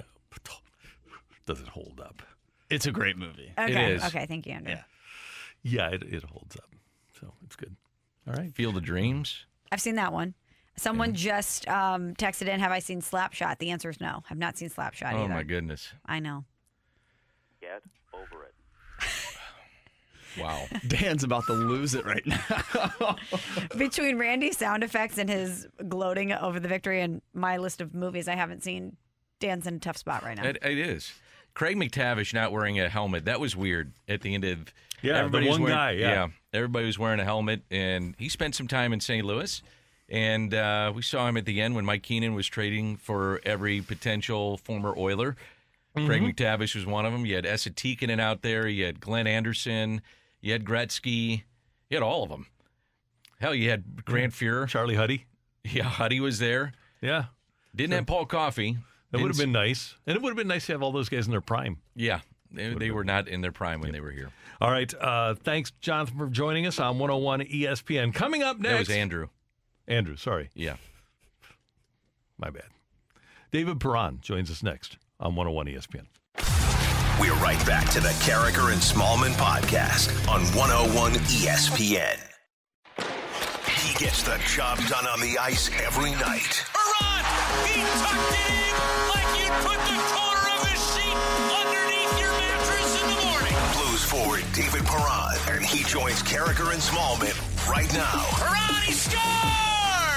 on 101 ESPN. Driven by Pure Performance, the only stop for all your aftermarket vehicle needs.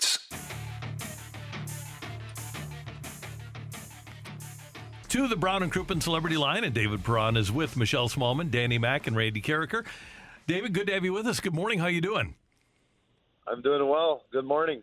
Uh, I'll bet it is kind of like a load off the shoulders to get that victory over San Jose for the whole team last night.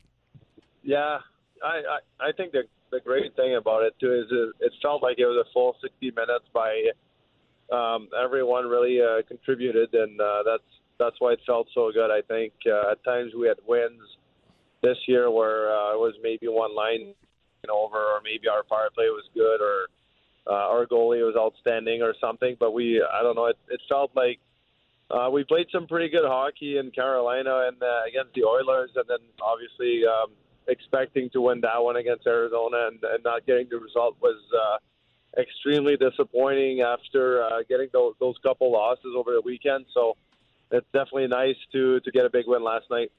And David, it felt like you guys were playing blues hockey, that you really leaned into your style of hockey again last night. Yeah, no, that that's it, and uh, that's something that Chief talked about. Obviously, uh, having more physicality, blocking more shots, uh, playing deeper in the zone where our forecheck can really take over, hounding pucks, um, and and we saw that last night. And obviously, uh, he put that line together with with Sonny and Barbie and and and Sod, and uh, we've seen Sonny and Barbie what they can do together the last several years and it just felt like so uh, comforting, so great to to see them play together the way they did. And Sauter kind of jumped in there and, and, and fit right in uh, like like they did usual. So it was, uh, it was uh, fun to see that line uh, play last night. David, we know how important Oscar Sundqvist is to this team. What's it like for you guys to have him back out on the ice? Yeah, he's just a guy. Like uh, I saw something that Torey Krug said about him, and, and it's so true. Like any any day, whatever happens, Sonny is being Sonny, and he's he's just a funny guy to be around. You know that he's a gamer. He shows up at the right time in games and uh, in, in practices. He, he's just the way he is too. Like yeah, guys can get on him, chirp him all the time. He takes it so easily, and uh, he does a good job of keep, keeping the mood uh, light around the rink. But when it's time uh, for business and to work hard, uh, obviously we saw uh, Sauter's second goal yesterday. Like basically, uh, Sonny started the whole play from behind the goal line a lot of poise with the puck, and then skated all the way up the ice, making a back end pass for basically a tap in for Sauter. So that was uh, unbelievable play by him. It's only his second game, and I, I expect him to even get keep getting better, keep getting his legs under him, and uh, we're only going to be a better team because of that. I'm curious for a guy that's uh, big in, been in the league for a long time. When you see a young player, and a lot has been made of Scott Perunovich, uh, finally get that crack at it and you see the nerves, you see the excitement, you see him going on the ice by himself. What, what's that like for a veteran to see uh, the young kids realize their dream? Yeah, it's unbelievable. It's it's why we play. It it gives you a little bit of more energy yourself. Uh, whatever you're going through, I think you kind of keep putting past that, and you're like, all right, well, let's let's keep pushing because it's all worth it uh, even more. And uh, no, it, it's great. I think he keeps it to himself pretty good too. Like he didn't really show any uh, nerves or anything, and I'm sure he had some, but he kind of uh, just just played along like nothing was going on. He's been making plays on the ice like he's supposed to. Cause that that's his game, and uh, he's really poised with the puck. So he's he's definitely uh, adding a lot to our group right now. And uh, I mean, he had a chance to play a lot of minutes the last couple of games playing with. I think he played with Faulk last night, so uh, he's going to keep getting opportunities if he keeps playing like that. And, and, David, not only did he play with Justin Faulk, but he's living with Justin Faulk. And we've seen a lot of these young guys come up and live with some of the veteran players. Jake Neighbours living with Brayden Schenn. If you were a young player breaking into this Blues team and you had to live with one of the veteran guys, who would you want to live with? oh, that's a good question. Uh, I, I feel like Schenner would be a really good one because he just takes care of, of everyone around the rink like pretty well. He he likes being on the phone, like talking to people. If if guys need something like treatment uh, or really anything to be set up like restaurant wise or on the road, whatever. So I think he, he's definitely up there for sure. I think a guy like Colton Parayko is probably one of the nicest human beings that anyone's going to meet. Uh, would be up there on the list as well. Uh, maybe a, maybe a sneaky pick. I think Tyler Bozak's a guy also that makes guys, uh, young guys, older guys, anyone comfortable. He's uh, he's a guy that's been around as well, and he's uh, he's got kids. So uh, sometimes being around kids uh, for a young guy too, it's fun. You can play uh, mini hockey with them in the basement. All that stuff is good. Hey, David, who was that guy when you came up to the Blues? Uh, well, probably Keith Tkachuk was. Uh, I mean, it was different times. We talked about it before. Like I think Walt was uh, extremely hard on me, but at the same time, when it was time uh, for Thanksgiving dinner, uh, Christmas dinner, if, if I had no one in town, if I had no nothing to do, he'd always be there for me, inviting me over. And like I said, we'd end up in the basement, uh, me and uh, Matthew Brady, and just kind of play hockey for a while. And uh, now playing against them, it's it's pretty cool. So obviously, um, I think Walt. Uh, again, it was different times, but Walt is uh, a lot similar to to what those guys are doing uh, for Jake and uh, and Perunovich right now. You know, we're giving Michelle some trouble here, um, David, because she, she needs to see Slapshot. She needs to see some other movies that uh, we, we told her, you got to see these movies. So when you're on the road, and especially during COVID, you know, what are you doing on the road? Are you watching movies? And if you have some suggestions, we're, we're all ears. Uh, Yellowstone TV show for sure. I, I, that's uh, that's what I was on. I just finished it, and I know there's a new season coming out right now.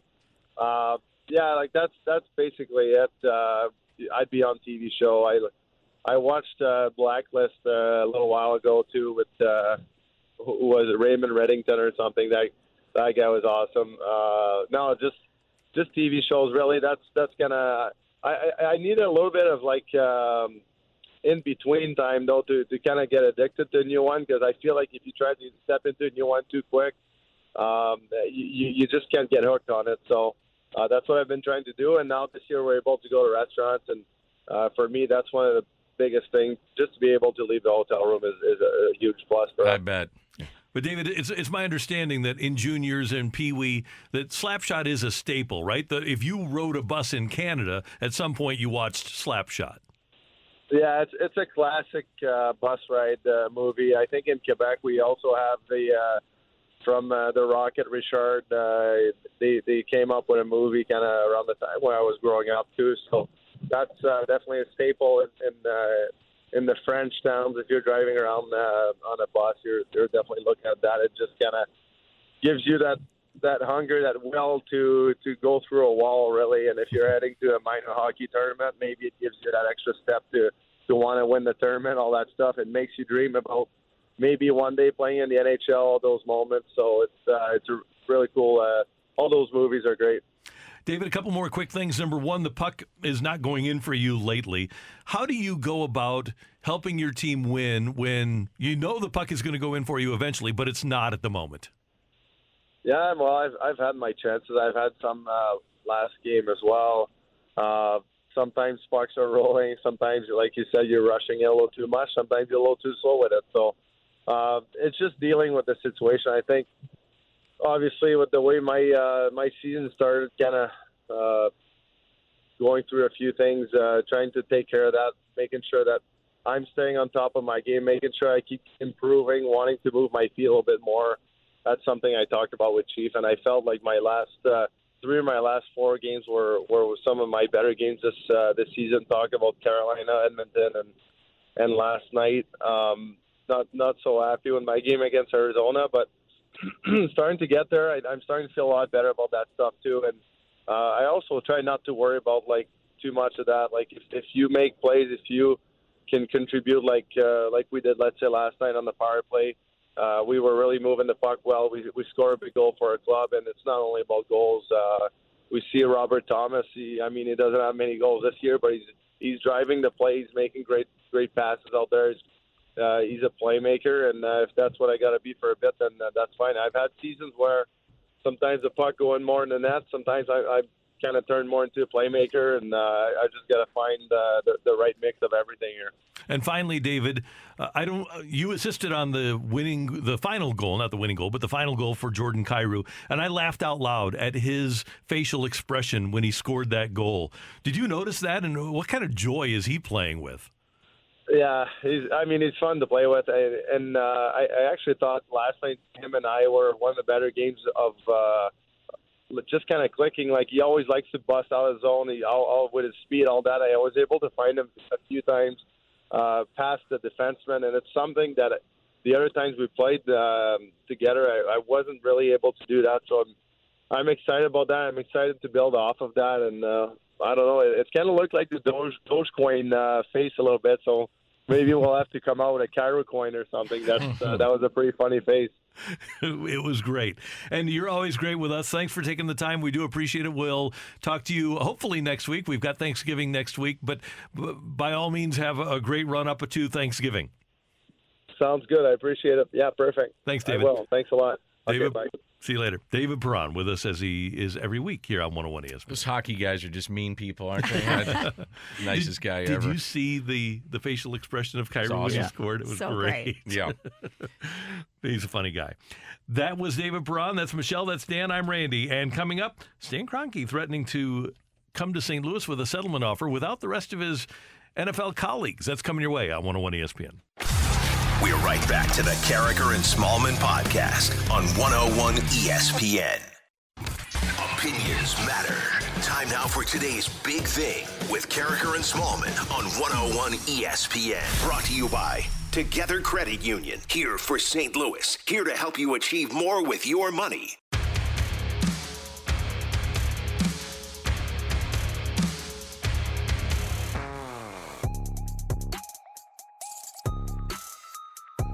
It's 9.04 in St. Louis. Your time check brought to you by Clarkson Jewelers, an officially licensed Rolex jeweler. Randy Karraker, Michelle Smallmon, Danny McLaughlin. And yesterday, Ben Fisher of the Sports Business Journal broke the story that Stan Kroenke is willing to break away from the NFL and try to settle his part of the lawsuit against St. Louis on his own. Kroenke's reps sent an email to the rest of the league and said they want to settle the case and they believe they can for 500 to 750 million dollars. Mediation set for Tuesday and they'll try to reach an agreement there. Probably unlikely that uh, that'll happen, although it is likely their last chance to avoid a public trial.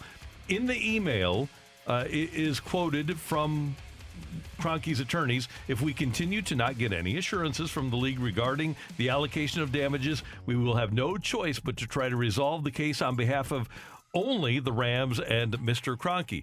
You have a fractured NFL right now, a league that was once built on league think, on New York being willing to share TV revenue with Green Bay that no longer exists now.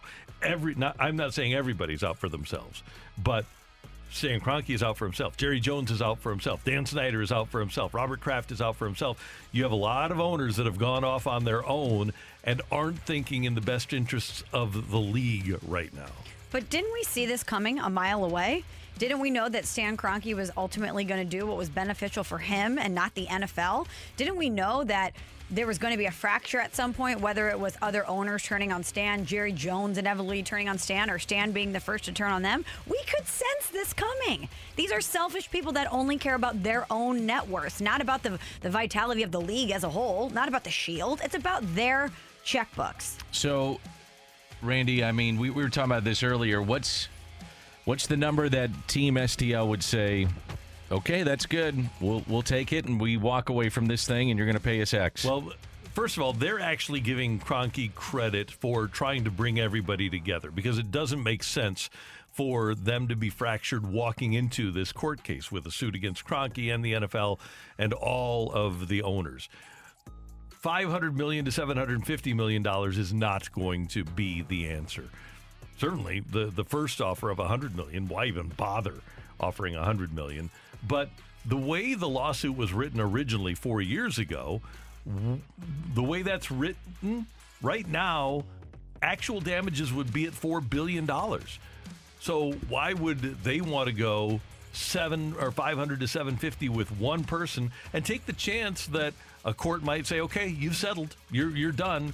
the, the league is now exempt because the guy who actually moved the franchise, eh, you've settled with him.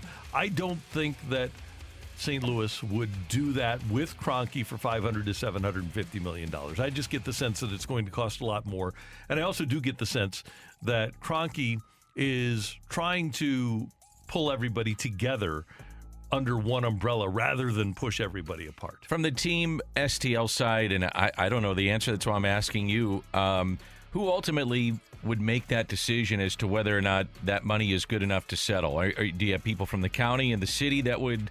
Is it the mayor? Is it uh, people from the county?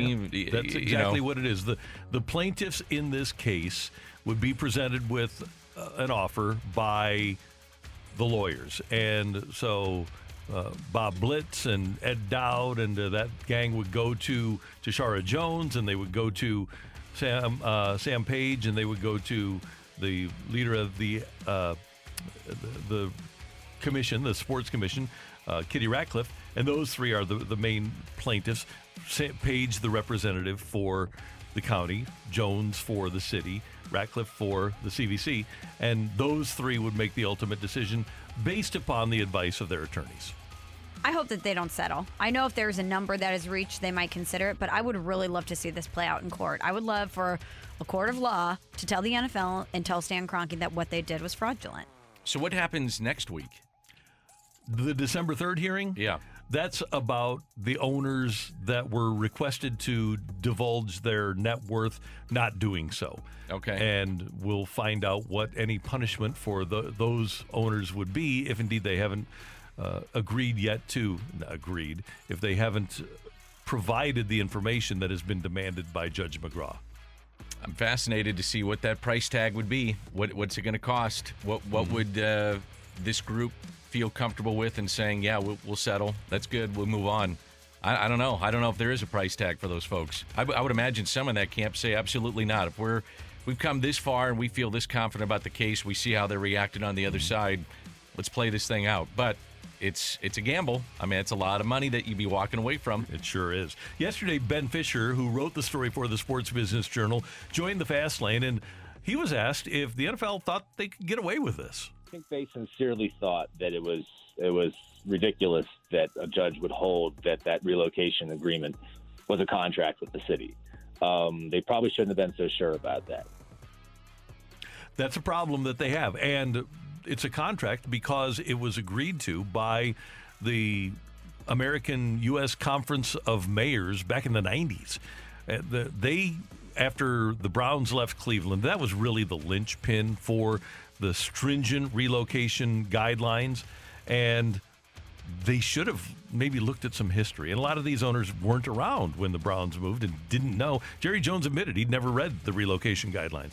maybe they should have known the guidelines and why they were in place. But this is kind of uncharted waters for them because a lot of these owners, everything that they've wanted to happen so far as they've been the owner of X NFL team, they've been able to figure out a way to make it happen. Money usually does that. And so even though the relocation guidelines are set and clearly what they did was going against everything that they had already put into place, in every other scenario, they've been able to figure out a way to make something work for them with no consequences. So why are we surprised that they didn't take this seriously? Welcome to the real world.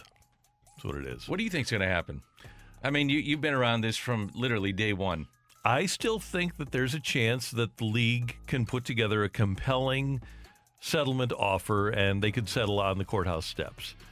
But I do believe, and Michelle has mentioned this, that St. Louis wants the NFL, wants it known if they don't know already. They want it on the record that St. Louis was done wrong and the relocation application filed by the Rams was an absolute sham. And St. Louis is what the Rams and the NFL portrayed it to be. And then the fallout of this, one way or another, if they settle, whether it goes to trial and Team STL wins, what do you think that does for the NFL moving forward with some of these teams that are holding city hostages, uh, holding a city hostage for whether it be a new venue or upgrades? Good question, Dan. Because the Thank you. reason that this lawsuit was filed back in 2017 is because St. Louis didn't want what were enduring to happen to another city. They wanted a deterrent. They didn't want the NFL going to another city and say, "Hey, yeah, build a stadium. Hey, spend this money. You're doing this right, this right, this right. Just keep doing that, and then have the team taken away anyway." Mm-hmm. And so, what St. Louis wants is a deterrent to protect other cities. All right, one other note here. We've got Mizzou football at Columbia tomorrow. They have a chance to clinch a bowl spot with a win over Florida. Games to do it. Yep, two chances. You need one win. Yep. Last week, Florida allowed 52 points to Samford, mm-hmm. not Stanford, who isn't very good anyway, but FCS Samford. They allowed 42 points in the first half. Brady Cook came on to finish the game out at quarterback for Mizzou. The Chaminade product will probably get some snaps this week too. What challenges do the Gators present? You know, we think it's going to be a dogfight. It's going to be a four-quarter game.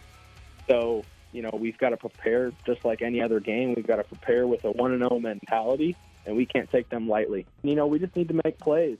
This defense has shown that they are liable to you know some big plays and shots down the field.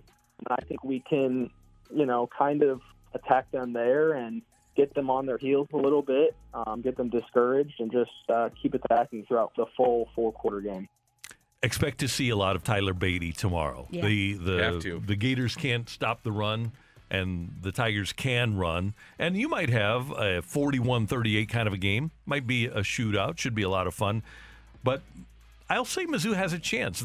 At the beginning of the season, I would have thought they would have gotten blown out by Florida. Now I think they have a chance. Well, you know that they're not going to be afraid or nervous going into that game. That Eli Drinkwitz is going to have them mentally prepared. You you heard what he had to say before facing number one Georgia. Any any member of that team that you heard said this is an opportunity for us to make noise, not. Yeah, they're a really good team, and we're going to have to give them our best. This was the, the spin zone was in place, so you know that Eli Drinkwitz will have the mentality right. Three o'clock game tomorrow, Mizzou and the Gators of Florida. Florida eight and a half in that line, um, but it, that's a big game for Dan Mullen too. Yeah, I mean he's on the hot seat with Florida. By the way, there was uh, some uh, reports last night saying that um, our buddy the Lane Train could be moving from Ole Miss down to Miami. Mm. Ooh, wow. Yeah. He gets around. He does. Amazing. But I mean, you think about that fertile recruiting ground. I mean, they're eight and two this year too. They have the third best offense in the country. Yeah, they're really good. I mean, he he knows offense. I don't think there's any doubting that. But wouldn't that be something if he would jump ship from Ole Miss and go down to Miami? Amazing. Yeah. Dan, Michelle, Randy, coming up, the great one, and Janet Gretzky, the St. Louisan, are going to be in town tomorrow night to receive Musial Awards. We're going to talk Musial Awards. They've got a huge event coming up tomorrow. Frank Viverito, president of the St. Louis Sports Commission, next on 101 ESPN. We're right back to the Karraker and Smallmon podcast on 101 ESPN.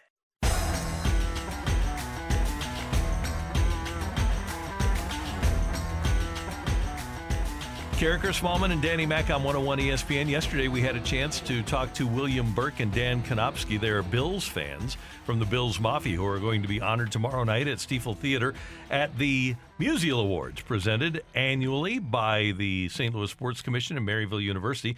Frank Viverito from the Sports Commission joins us now on 101 ESPN. Good morning, sir. How you doing? Good morning. I am doing great. I listened to that uh, uh, interview yesterday. It Was very entertained. Can't wait to meet those guys. Yeah, it's going to be a lot of fun. And every year when the Musial Awards come up, I, I ask you if you can give us a little under the radar. We know about Wayne and Janet Gretzky. We know about uh, Bryce Harper, but give us an under the radar award winner for tomorrow.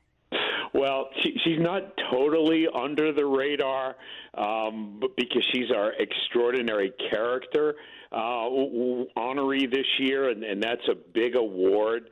But she's Zaila Avant-Garde, and she's the first honoree at the Musials in competitive spelling.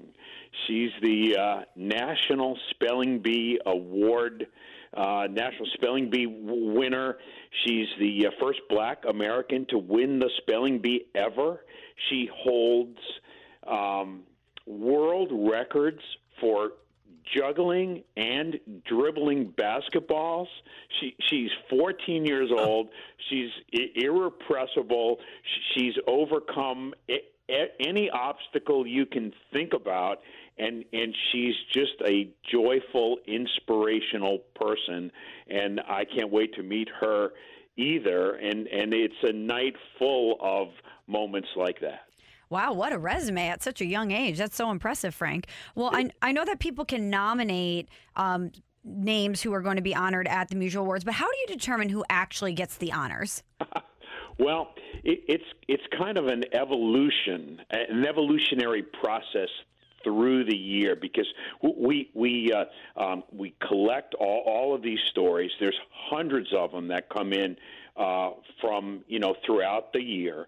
They, they go in a folder every month or two. We go through every nomination and every story that we've pulled you know off the off the news uh, that mentions sportsmanship, and and we'll sort of pull our pull our favorite stories, our our perfect stories, and and then we do this one more time, uh, you know, in in May or June, and and we look to put together this jigsaw puzzle of different stories, different perspectives on sportsmanship, different sports, uh, d- different ages, different, uh, different, different everything, and and and then as you sort of you know put the stew together, you, you come up with a show that just resonates with, with humanity in in the sense of of you know different perspectives, different people, and, and different ways to think about sportsmanship.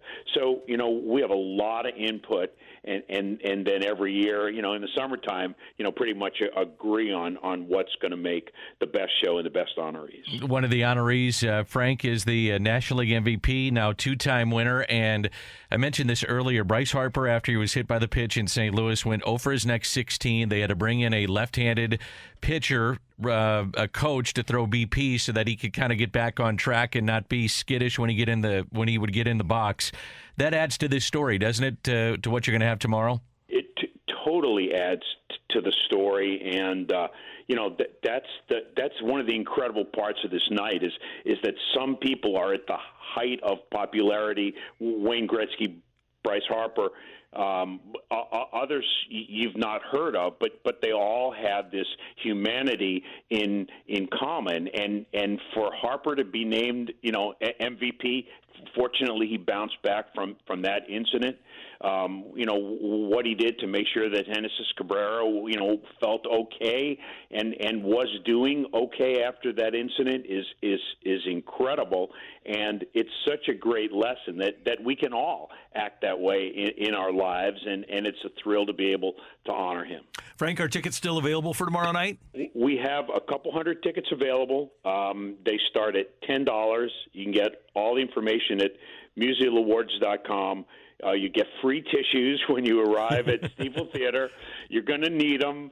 Uh, it's the best ten dollars you'll ever spend, and and trust me, that the ten dollars isn't going to make or break the Musial Awards, but but it can change your life. So uh, take a shot at it and come join us tomorrow night. Go to musialawards.com, and I think it's I hope it's safe to say here a lot of the discussion this mor- this morning surrounding this guy safe to say that Stan Kroenke's not going to win a Musial Award? now, the Bidwill family did win a Musial Yes. Award a couple years ago, but it is safe to say that, that Stan Kroenke will not be receiving a Musial Award tomorrow night in St. Louis. Or any year. or, or probably any year. That, yeah, that- not probably, Frank. Let's go on the record to say any year. It's done, Dan. I, I'm Thank with you. You. Thank you. Frank, it's always great to have you on the show. Thanks so much, and thanks for what you and your incredible staff do for St. Louis. And this is going to be nationally televised again on Christmas. We love it, and we'll see you tomorrow night. That's great. Thank you all. Take care. That is the great Frank Viverito. He is he's such a great gentleman and such a great ambassador for St. Louis sports. Well, we, we talk so much, and rightfully so, for things like uh, the Cardinals and the Blues and the major college sports that, that bring so much to St. Louis. But it's the the things like skating, wrestling, the various things that uh, there are rabid fans of that that will support it, and they do that here in St. Louis, and that's Frank and his team uh, putting that thing on. So it's great. Next up, you're killing me, Smalls on 101 ESPN. We're right back to the Karraker and Smallmon podcast on 101 ESPN. What's totally killing Smalls right now? You're killing me, Smalls. You're killing me, Smalls, with Michelle Smallmon on 101 ESPN. Brought to you by BMW of West St. Louis. They sell the most, so you can save the most.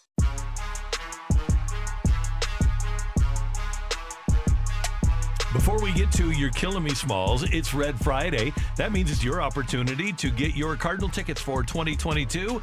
There are a variety of five, six, and 10 game packs available. All you need to do is go to cardinals.com slash Red Friday. They start selling tickets for the 2022 season at 10 a.m., and you can either get them online or go to the Cardinal box office downtown at Busch Stadium or call 314 345 9000 and get tickets. But if you'd like to get some tickets from Karraker Smallmon and Danny Mack, we have a Cub pack for you. And all you need to do is text in and be the correct answer, number 42, of this question. Michelle, what is it? So we heard from new Cardinals bench coach Skip Schumaker. He was on the fast lane yesterday. We heard some of the the stuff that he had to say about his philosophy earlier in the show. But there was another new addition to the Cardinals coaching staff, and that's Turner Ward, who played in the, the league for about 12 years, and he is going to join the Cardinals staff as the assistant hitting coach. And Turner Ward is being reunited with a member of this Cardinals team, an active player that he has coached before. Who is that player? That's your question. And what number texter? 42. 42. So be 42. texter number 42 right now. Who is Turner Ward reuniting with on this Cardinals team? And if you are the winner, you get a Cardinals Cubs five uh, pack of games. A Cubs pack includes games on June 26th, August 2nd, August 4th, September 2nd, and September 4th, all against the Cubs. Texture number 42 with the correct answer. It is time now for. You're killing me, Smalls. So, speaking of Cardinals baseball, this video got a lot of play yesterday, as it should have. So, in Glynn County, Georgia, right now, the Ahmaud Arbery case is going on, and there are a lot of people outside the courthouse, a lot of volunteers, and there is a video of people who are out there serving food to people who are there. And one person in particular got a lot of attention. You, you're looking at someone, you're like, who's this guy wearing a camel hat and gloves serving food to people who are outside the courthouse? It's one Adam Wainwright. And it's just another example of the way that Adam Wainwright continues to practice what he preaches and, and serve others in his community. He's a better human being than I, and I just have so much admiration for Wayno and the things that he does and the thoughtfulness that he puts into the things that he does. He's really just an incredible human being. Certainly is. Can't say any more about him. Continues to uh, give back, and that'll continue next year in uniform. And then uh, I'm excited to see what he does when he's finally done playing and just how much. I mean, he dedicates a ton of time anyway to what he's doing and his charitable efforts and whatnot. But uh, pretty amazing dude for sure. You're killing me, Smalls. A guy who's not so amazing and who isn't in the news for positive things is Antonio Brown, who's in the headlines again. So his former live-in chef is airing him out, saying that Antonio Brown obtained a fake COVID-19 vaccination card so that he could avoid NFL protocols. His chef said that AB's girlfriend actually texted him saying that Antonio Brown was willing to pay $500 if he could get a Johnson & Johnson vaccination card. And you're probably thinking, well, why would his chef want to air him out like that? Why would he put him on blast? Well, because there was a fallout over an uncollected debt. The chef, his name, stand by. Let me give it to you right here. Stephen Ruiz. AB owes him 10 grand. And so he didn't pay the bills and the chef said you know what you're you're not paying your bills i'm going to let everybody know who you really are so um, now there's an investigation into this ab's agent saying that he is vaccinated but just one more example of ab being in the news for a negative thing Sounds to me like perhaps AB returned some of the food that the chef made and they were sour grapes. One billion dollars. That's how you said it. Sour grape. sour grapes Um, I liked the fact that, uh, speaking of chefs, now I'm transitioning here and you're killing me, Smalls, love but it. Uh, I believe it was Bryce Harper's chef that was pictured on the, like, you know how they, when they give the awards, the whole family's there, the wife, the kids, mom or dad, maybe some neighbors, coach, longtime coach, and there was the chef. there's the chef Yeah. Chef helping out uh, Bryce to make sure he earns, you know, the top condition for his $300 million contract. I like that. Thank the chef, too. safe to say that the relationship between ab and his chef has spoiled I would say so. One million dollars. You're killing me, Small. you know i have seen that movie by Okay, the way good. i have All seen right. austin powers that was a staple when i was growing up I've got all three of them. Do you Yeah, on Blu-ray at home. which one's your favorite the beyonce vehicle Yeah. Me too. Gold, what's that gold number Yes. Yeah, I think so. Yeah. She was great I like it when they're in, um, Foxy Cleopatra. yeah good one yes when he and Scott are in therapy. I, I just Scott, the son of Yes, of course. yeah, Scott. You know what? I need to revisit that. That that was a great. And where did Mike Myers go? He had movie after movie after movie, and then all of a sudden he's like, you know what? I'm done. Everybody that was in Check it out. Shrek lessons. Yep, e- everybody. that- Remember what he says? Everybody that was in the Shrek movies made so much money they just retired. Him, Eddie Murphy, Cameron Diaz, they're done. That's the gig if you My can life get is it. quite inconsequential, really. If you could be the voice of an animated movie, Oh, you just wear awesome. sweatpants, you roll in, you voice something, and then you collect the checks. That would be the way to go. We need to get on that. Dan, you're the voice of the Cardinals. You have a, a great voice. You need to be the voice of an animated broadcaster. We need to make that happen. I was told I was the voice of the virus yesterday. the voice of the virus. Yeah, because they would walk into Schnucks and hear me saying, um, you know, stay separated, and you know, folks are cleaning out the aisles, and said, yeah, that was what I heard all the time when I walked into Schnucks. You're the voice of the virus. Thanks. I'm imagining the virus being like, and now I'm infiltrating your body, and Well, you are yeah. going to be sick. so that's what they said. wow. Thanks, Michelle. You got it. Coming up next, we're going to go back to the Brown and Crouppen Celebrity Line, and Scott Hanson, the host of NFL Red Zone, will join us, talk some football, and have some fun on 101 ESPN. Why make trillions when we could make billions? We're right back to the Karraker and Smallmon podcast on 101 ESPN. One, two, three, four. Michelle Smallmon, Dan McLaughlin, Randy Karraker with you on 101 ESPN in St. Louis. We head to the Brown and Crouppen Celebrity Line. Scott Hanson is the host of NFL Red Zone, does a magnificent job there. You can follow Scott on Twitter at Scott Hanson, H-A-N-S-O-N. Good morning, sir. How you doing? Good morning, gang, and happy Friday to you. Doing well, doing well. That is good to hear. I wanted to ask you what it's like, like in the early window last week when you have Patriots over the Browns 45 7, you have Bills over the Jets 45 17, you have like multiple blowouts. Does it matter to you when you go to a game what the competitive level of the game is, or do they just say in your ear, go to Cleveland and, and New England? Yeah, yeah, that's a good question because I I don't care who wins any game. For for all of the listeners out there that think I'm a thus and such fan or I'm against this team or whatever, I, I and the staff we are truly neutral. But what we do root for is drama, and the only thing that can that can hinder or or or hamper NFL red zone are blowout games because when we decide to go here or there, we're making a bunch of value based decisions based on a number of things. And one of the top things at the list is what's the score? Is it a competitive game? You know, if, if we got a 35 to 7 game and it's in the fourth quarter, eh, that game is decided. If that team goes inside the 20 yard line, we might choose to show you a 2017 game that's on the 35 yard line over the red zone action of a 35 7 game. So the only thing we don't want is blowouts. But of course, they do happen. And like you, like you stated right there, we had a couple of last week. Sure, you don't want blowouts, but then when you have to turn to a 16 16 Lions Steelers, Scott.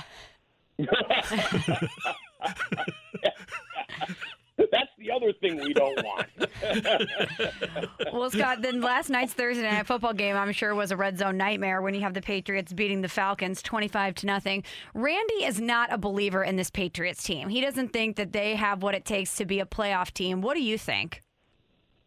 Gosh, last night, as I'm just the game was over, and this thought flashed in front of my face, and I'm sure people have already probably stated it. Maybe now that they had this type of a performance, and again, the Falcons aren't anything special, but but Tom Brady goes and wins the Super Bowl, and I don't think it proved that oh he was the reason that the Belichick Brady Patriots had all the success, but it did demonstrate Brady can win without Belichick. What type of an insane world would we be living in if Belichick the next year comes back and proves, yeah, you know what? It wasn't just me that, was the reason that we won all those Super Bowls, but Brady, I can win without you. In fact, I can win with a rookie quarterback. And he's doing that so far. And I'll tell you what, I don't, I don't necessarily buy into the Patriots as a Super Bowl contender. They are absolutely a playoff contender at this point. I don't believe in them as a Super Bowl contender. I don't think yet but the way the NFL is, no one is standing out that strong. Why not? Why not the Patriots if they play that type of defense that we saw yesterday and that we've seen in recent weeks? So, so absolutely buying them as a playoff contender, maybe even a division title contender again. Don't know if I buy them fully yet as a Super Bowl contender. Well, then I have the same question for you, Scott, about the Kansas City Chiefs. They've had some ebbs and flows, certainly some low points in the Yeah. season, but every everyone now is saying the Chiefs are back. So are you buying into that? Where's your confidence check on the Chiefs? Yeah, I think the Chiefs have built up enough capital with me, and I think a lot of NFL fans to say what we saw last week is closer to what they are than what we saw maybe in the prior eight weeks. And primarily because turnovers can be cyclical. They've been so irresponsible with the football. Do you know that going into this week, they have the second most turnovers in the league. The New York Jets are the only team that have given it away more than than the Kansas City Chiefs. And I think if they tighten that up, and I think they can, it is surprising to see Mahomes be as careless with the ball uh, as as he's been. If they tighten that up, there's still 35 points waiting to happen on offense with all the diversification of the weapons and with Mahomes being who he is. So, so I, I think either whatever cliche you want to use, they flip a switch, or I would just put it they're closer to last week uh, in terms of what they truly are in 2021 than they were in the prior eight weeks. And I'm doing that based on the personnel that they have and the capital that they built up in my brain from the last year and the year prior to that. Scott Hanson, NFL Red Zone, with us on 101 ESPN. Scott, I think that Red Zone and the, the way you do Red Zone is an absolute reflection of where American society is right now. We're a, we're an HD ADHD society. I can't even remember that for 30 seconds. do, do, you, do you guys recognize that that it's you are like the personification of what America is right now? Football fans that don't have a very long attention span. Yeah, yeah, I you know it, it is, and that's uh, that's for better or for worse, I guess. Maybe a little bit of both sprinkled in. You know, I think you and I go back far enough. We might be able to remember that I'm an old timer, so I go back all the way to the to the late '70s, early '80s. Mm-hmm. The way to watch the comprehensive look at the NFL was to watch Howard Cosell do halftime highlights on Monday Night Football. I got so mad when he didn't have the Cardinals on too. For the football Cardinals in St. yeah, Louis. exactly. And, and you know what? And you and you wanted to hear, you know, George Rogers. The young, I don't do a very good Cosell, but you know when he would when he would accentuate some new rookie guy that you hadn't seen. I grew up in the Detroit area, so when you saw somebody that you had kind of heard about or read about in the newspaper, but you got to see them, it was amazing. Now, okay, that was the day after all those games happened, right? But it was the way to look at the 10,000 foot view of the NFL.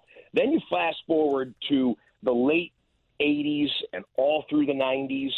The best way to get the 10,000 foot view of the NFL was Chris Berman and Tom Jackson and mm-hmm. NFL primetime, right? The fa- must see TV and you know, Boomer doing his thing, all that. Okay, that was hours after those games had ended, two, three hours, depending on if it was early or late window, right? Well, you see where we're going. Now, the best way to get the 10,000 foot view of the NFL for a society that wants a microwave hot dog in 12 seconds to, to be hot and ready for them is we want it right now as it's happening. And NFL Red Zone has morphed into that type of a, uh, filling that desire, that need for fans. Couple that with the proliferation of fantasy football and in, in even recent years and months, gambling and legalized sports betting on the NFL. It, it is it's the perfect application for a lot of people. When when their favorite team is playing, hey, we don't want to impede on that at all. Go watch every every snap of whoever, the Cowboys or the Packers or whoever your favorite team is. But when your favorite team is not on, come and be with us, and it's the best way to rock and roll through a Sunday afternoon. Absolutely. You guys do a fabulous job. I am interested from a St. Louis perspective. Um, are people in your circles talking at all about what's happening with Kroenke and the lawsuit that the NFL is, is facing with the uh, the St. Louis folks? Is that being talked about at all? Yeah, you, uh, n- I, I can't speak for all of the different uh, outlets uh, at NFL media. I am paying attention to it just because the stakes seem as high as they get. Sure. I mean, when you're talking about the money and then with the I, I don't know if we could just say if we could say it's factual or not, but the rumors or reports that have been out there that there has been some concern, if or even friction, or maybe stronger terms between Stan Kroenke and his fellow owners in terms of how the responsibility plays out. I don't think it's getting a lot of national run, but I know that people who follow the NFL that uh, are are mindful of the the health of the league. They're like, how is this gonna? How is this ultimately gonna? Going to play out. It, it's interesting you say this. I actually was explaining the situation to a friend of mine who's a football fan. Uh, she doesn't work in in uh, in sports television, but I was explaining it to her, and she had no clue. And she loves watching the games and everything like that. She didn't have any clue about it. So I don't think it's a it's a front burner national issue for the fan base. But I think people who follow the NFL and care about the league are definitely keeping an eye on it. That's what we like to hear. Yeah, that's interesting. well, Scott, I did want to ask. Is, is it front page news there every day? Oh, Is yeah. that- I, I would assume that it's, yeah. Scott, it's yeah. our Super Bowl. It's unbelievable the reaction Wow. we get. Wow. Wow. And I think a lot of Yeah, people want to I mean, hear what you just said, which is we've been saying this in St. Louis for many, many years, and now this. Uh, the information is is getting carried. I mean, we're very proud here in town. We're very proud of our town and and have an understanding of why this happened and that you know this shouldn't just fall on uh, because people think, well, it's just a failure to support the team, and that that could be the furthest thing from the truth. So Mm. that's where we're at. Well, Scott, I did have Yeah. one uh, Rams related football question. What's happening on the field? They obviously lose to the San Francisco 49ers 31 to 10 on Monday Night Football last week. And I can look at this game one of two ways that this was a great win for the 49ers and this is an opportunity for them to build on it. Or I could look at it from the Rams saying that they're just acquiring a lot of stars and it might not translate for them as far as postseason success goes. Which team did you learn more about in that game, the Rams or the 49ers? Mm, that's a good way of putting it. Um, oh, boy. Um, I'm going to say the 49ers uh, because the Niners are still scratching and clawing to try and even get into a playoff position. They, but they sit at four and five right now. They're outside of the, the, the playoff picture, and I realize we're just getting, you know, towards we're in the back half of the season. We're not in playoff push mode, but every win counts. The Niners have had the Rams number, so I don't know if I learned that much about the Rams in in that in that game because I think they have a bad matchup with the 49ers for any number of reasons. But I think I learned from the 49ers that they can still be lethal on offense in the ways that we've seen playoff Niner teams in years past. Kyle Shanahan dialing up a, a number of different creative type run plays and Jimmy Garoppolo still being able to be effective, George Kittle able to be one of the top three tight ends in the league, and and Deebo Samuel just growing more and more into just a man on the outside, and not only on the outside as a wide receiver, but being able to be that versatile type position where he's a handful. I mean, you you got to have like a linebacker to try and bring him down on a one and one tackle just because uh, of his strength and yet his speed and, and diversification almost beg for a corner to be following around, and that's why he's one of the top top five receivers in the NFL in terms of of uh, receiving yards. So I think I learned more about the Niners that they could still be a very dangerous team and maybe even get back into the playoff conversation in the NFC rather than oh okay the shine is off the Rams and the OBJ trade and the Von Miller move wasn't or, or acquisition, I should say, uh, and the Von Miller acquisition, you know, weren't what they really needed. Although the Rams, they, they need to wake up with a couple of losses back to back. Um, I think I did still learn more about the 49ers, though, than I did the Rams. Scott Hanson, I started in this business in 1983, and you are one of the most talented broadcasters I've ever witnessed. You, what you do is amazing, and I, I love watching what you do, and I can't imagine that you don't leave the studio without a massive headache every Sunday. you know, well, you guys know. I so I have my IFB, my my earpiece. For those who don't know, and I have my earpiece in my left ear. And when I I throw to the touchdown montage at the end of the show, and I say, "Ladies and gentlemen, when we're looking at every touchdown from every game," we roll that video. I pull that earpiece out, and I have to brace myself on the desk. I, my equilibrium is off from having that stimulus in my left ear for seven straight hours. So it is it is a mixture of exhaustion and and almost like a confusion, like my brain is like coming back into my head after that. But it's also a feeling of satisfaction, and I thank you for the compliment because I know it's it's heartfelt. And like you said, you go back to the early '80s, and you've seen a lot of people. I, I thank you for that, and I hope it's as fun to watch as it is for us to produce that show because uh, we love doing it and can't wait for the next Sunday. It is. Have a great weekend and have a happy Thanksgiving. Thanks. Happy Thanksgiving. We'll see you guys on Sunday. Thanks, Scott. Scott Hanson, who does He's awesome. NFL Red Zone. He's exceptionally talented, does a magnificent job. He really does. And people don't understand how difficult that is. Unscripted, he has to Oh. know everything about every game that's going on, be able to navigate those waters, and he does it to perfection. Do it on the fly too. Not Yeah. not an easy thing to do. He's right. By the way, I used, when I was doing the blues at ice level, he's 100% right. You walk out of there and you don't realize like your ears are ringing Mm-hmm. from the earpiece in there. And oh baby was going crazy at the oh, time or John Baby, Kelly. yep. So, yeah, it'll it'll rattle your cage a little bit. A couple of things that we want you to know about. Number one, Red Friday for the Cardinals. A variety of five, six, and 10 game packs, along with single game all inclusive tickets available in just a couple of minutes at cardinals.com slash Red Friday. Or you can head downtown or you can call the Cardinals at 314 345 9000. You can get Cardinal tickets starting today for your holiday gifts for others. Also, and we haven't mentioned this, but in a couple of minutes, the groundbreaking for the new indoor facility at Mizzou.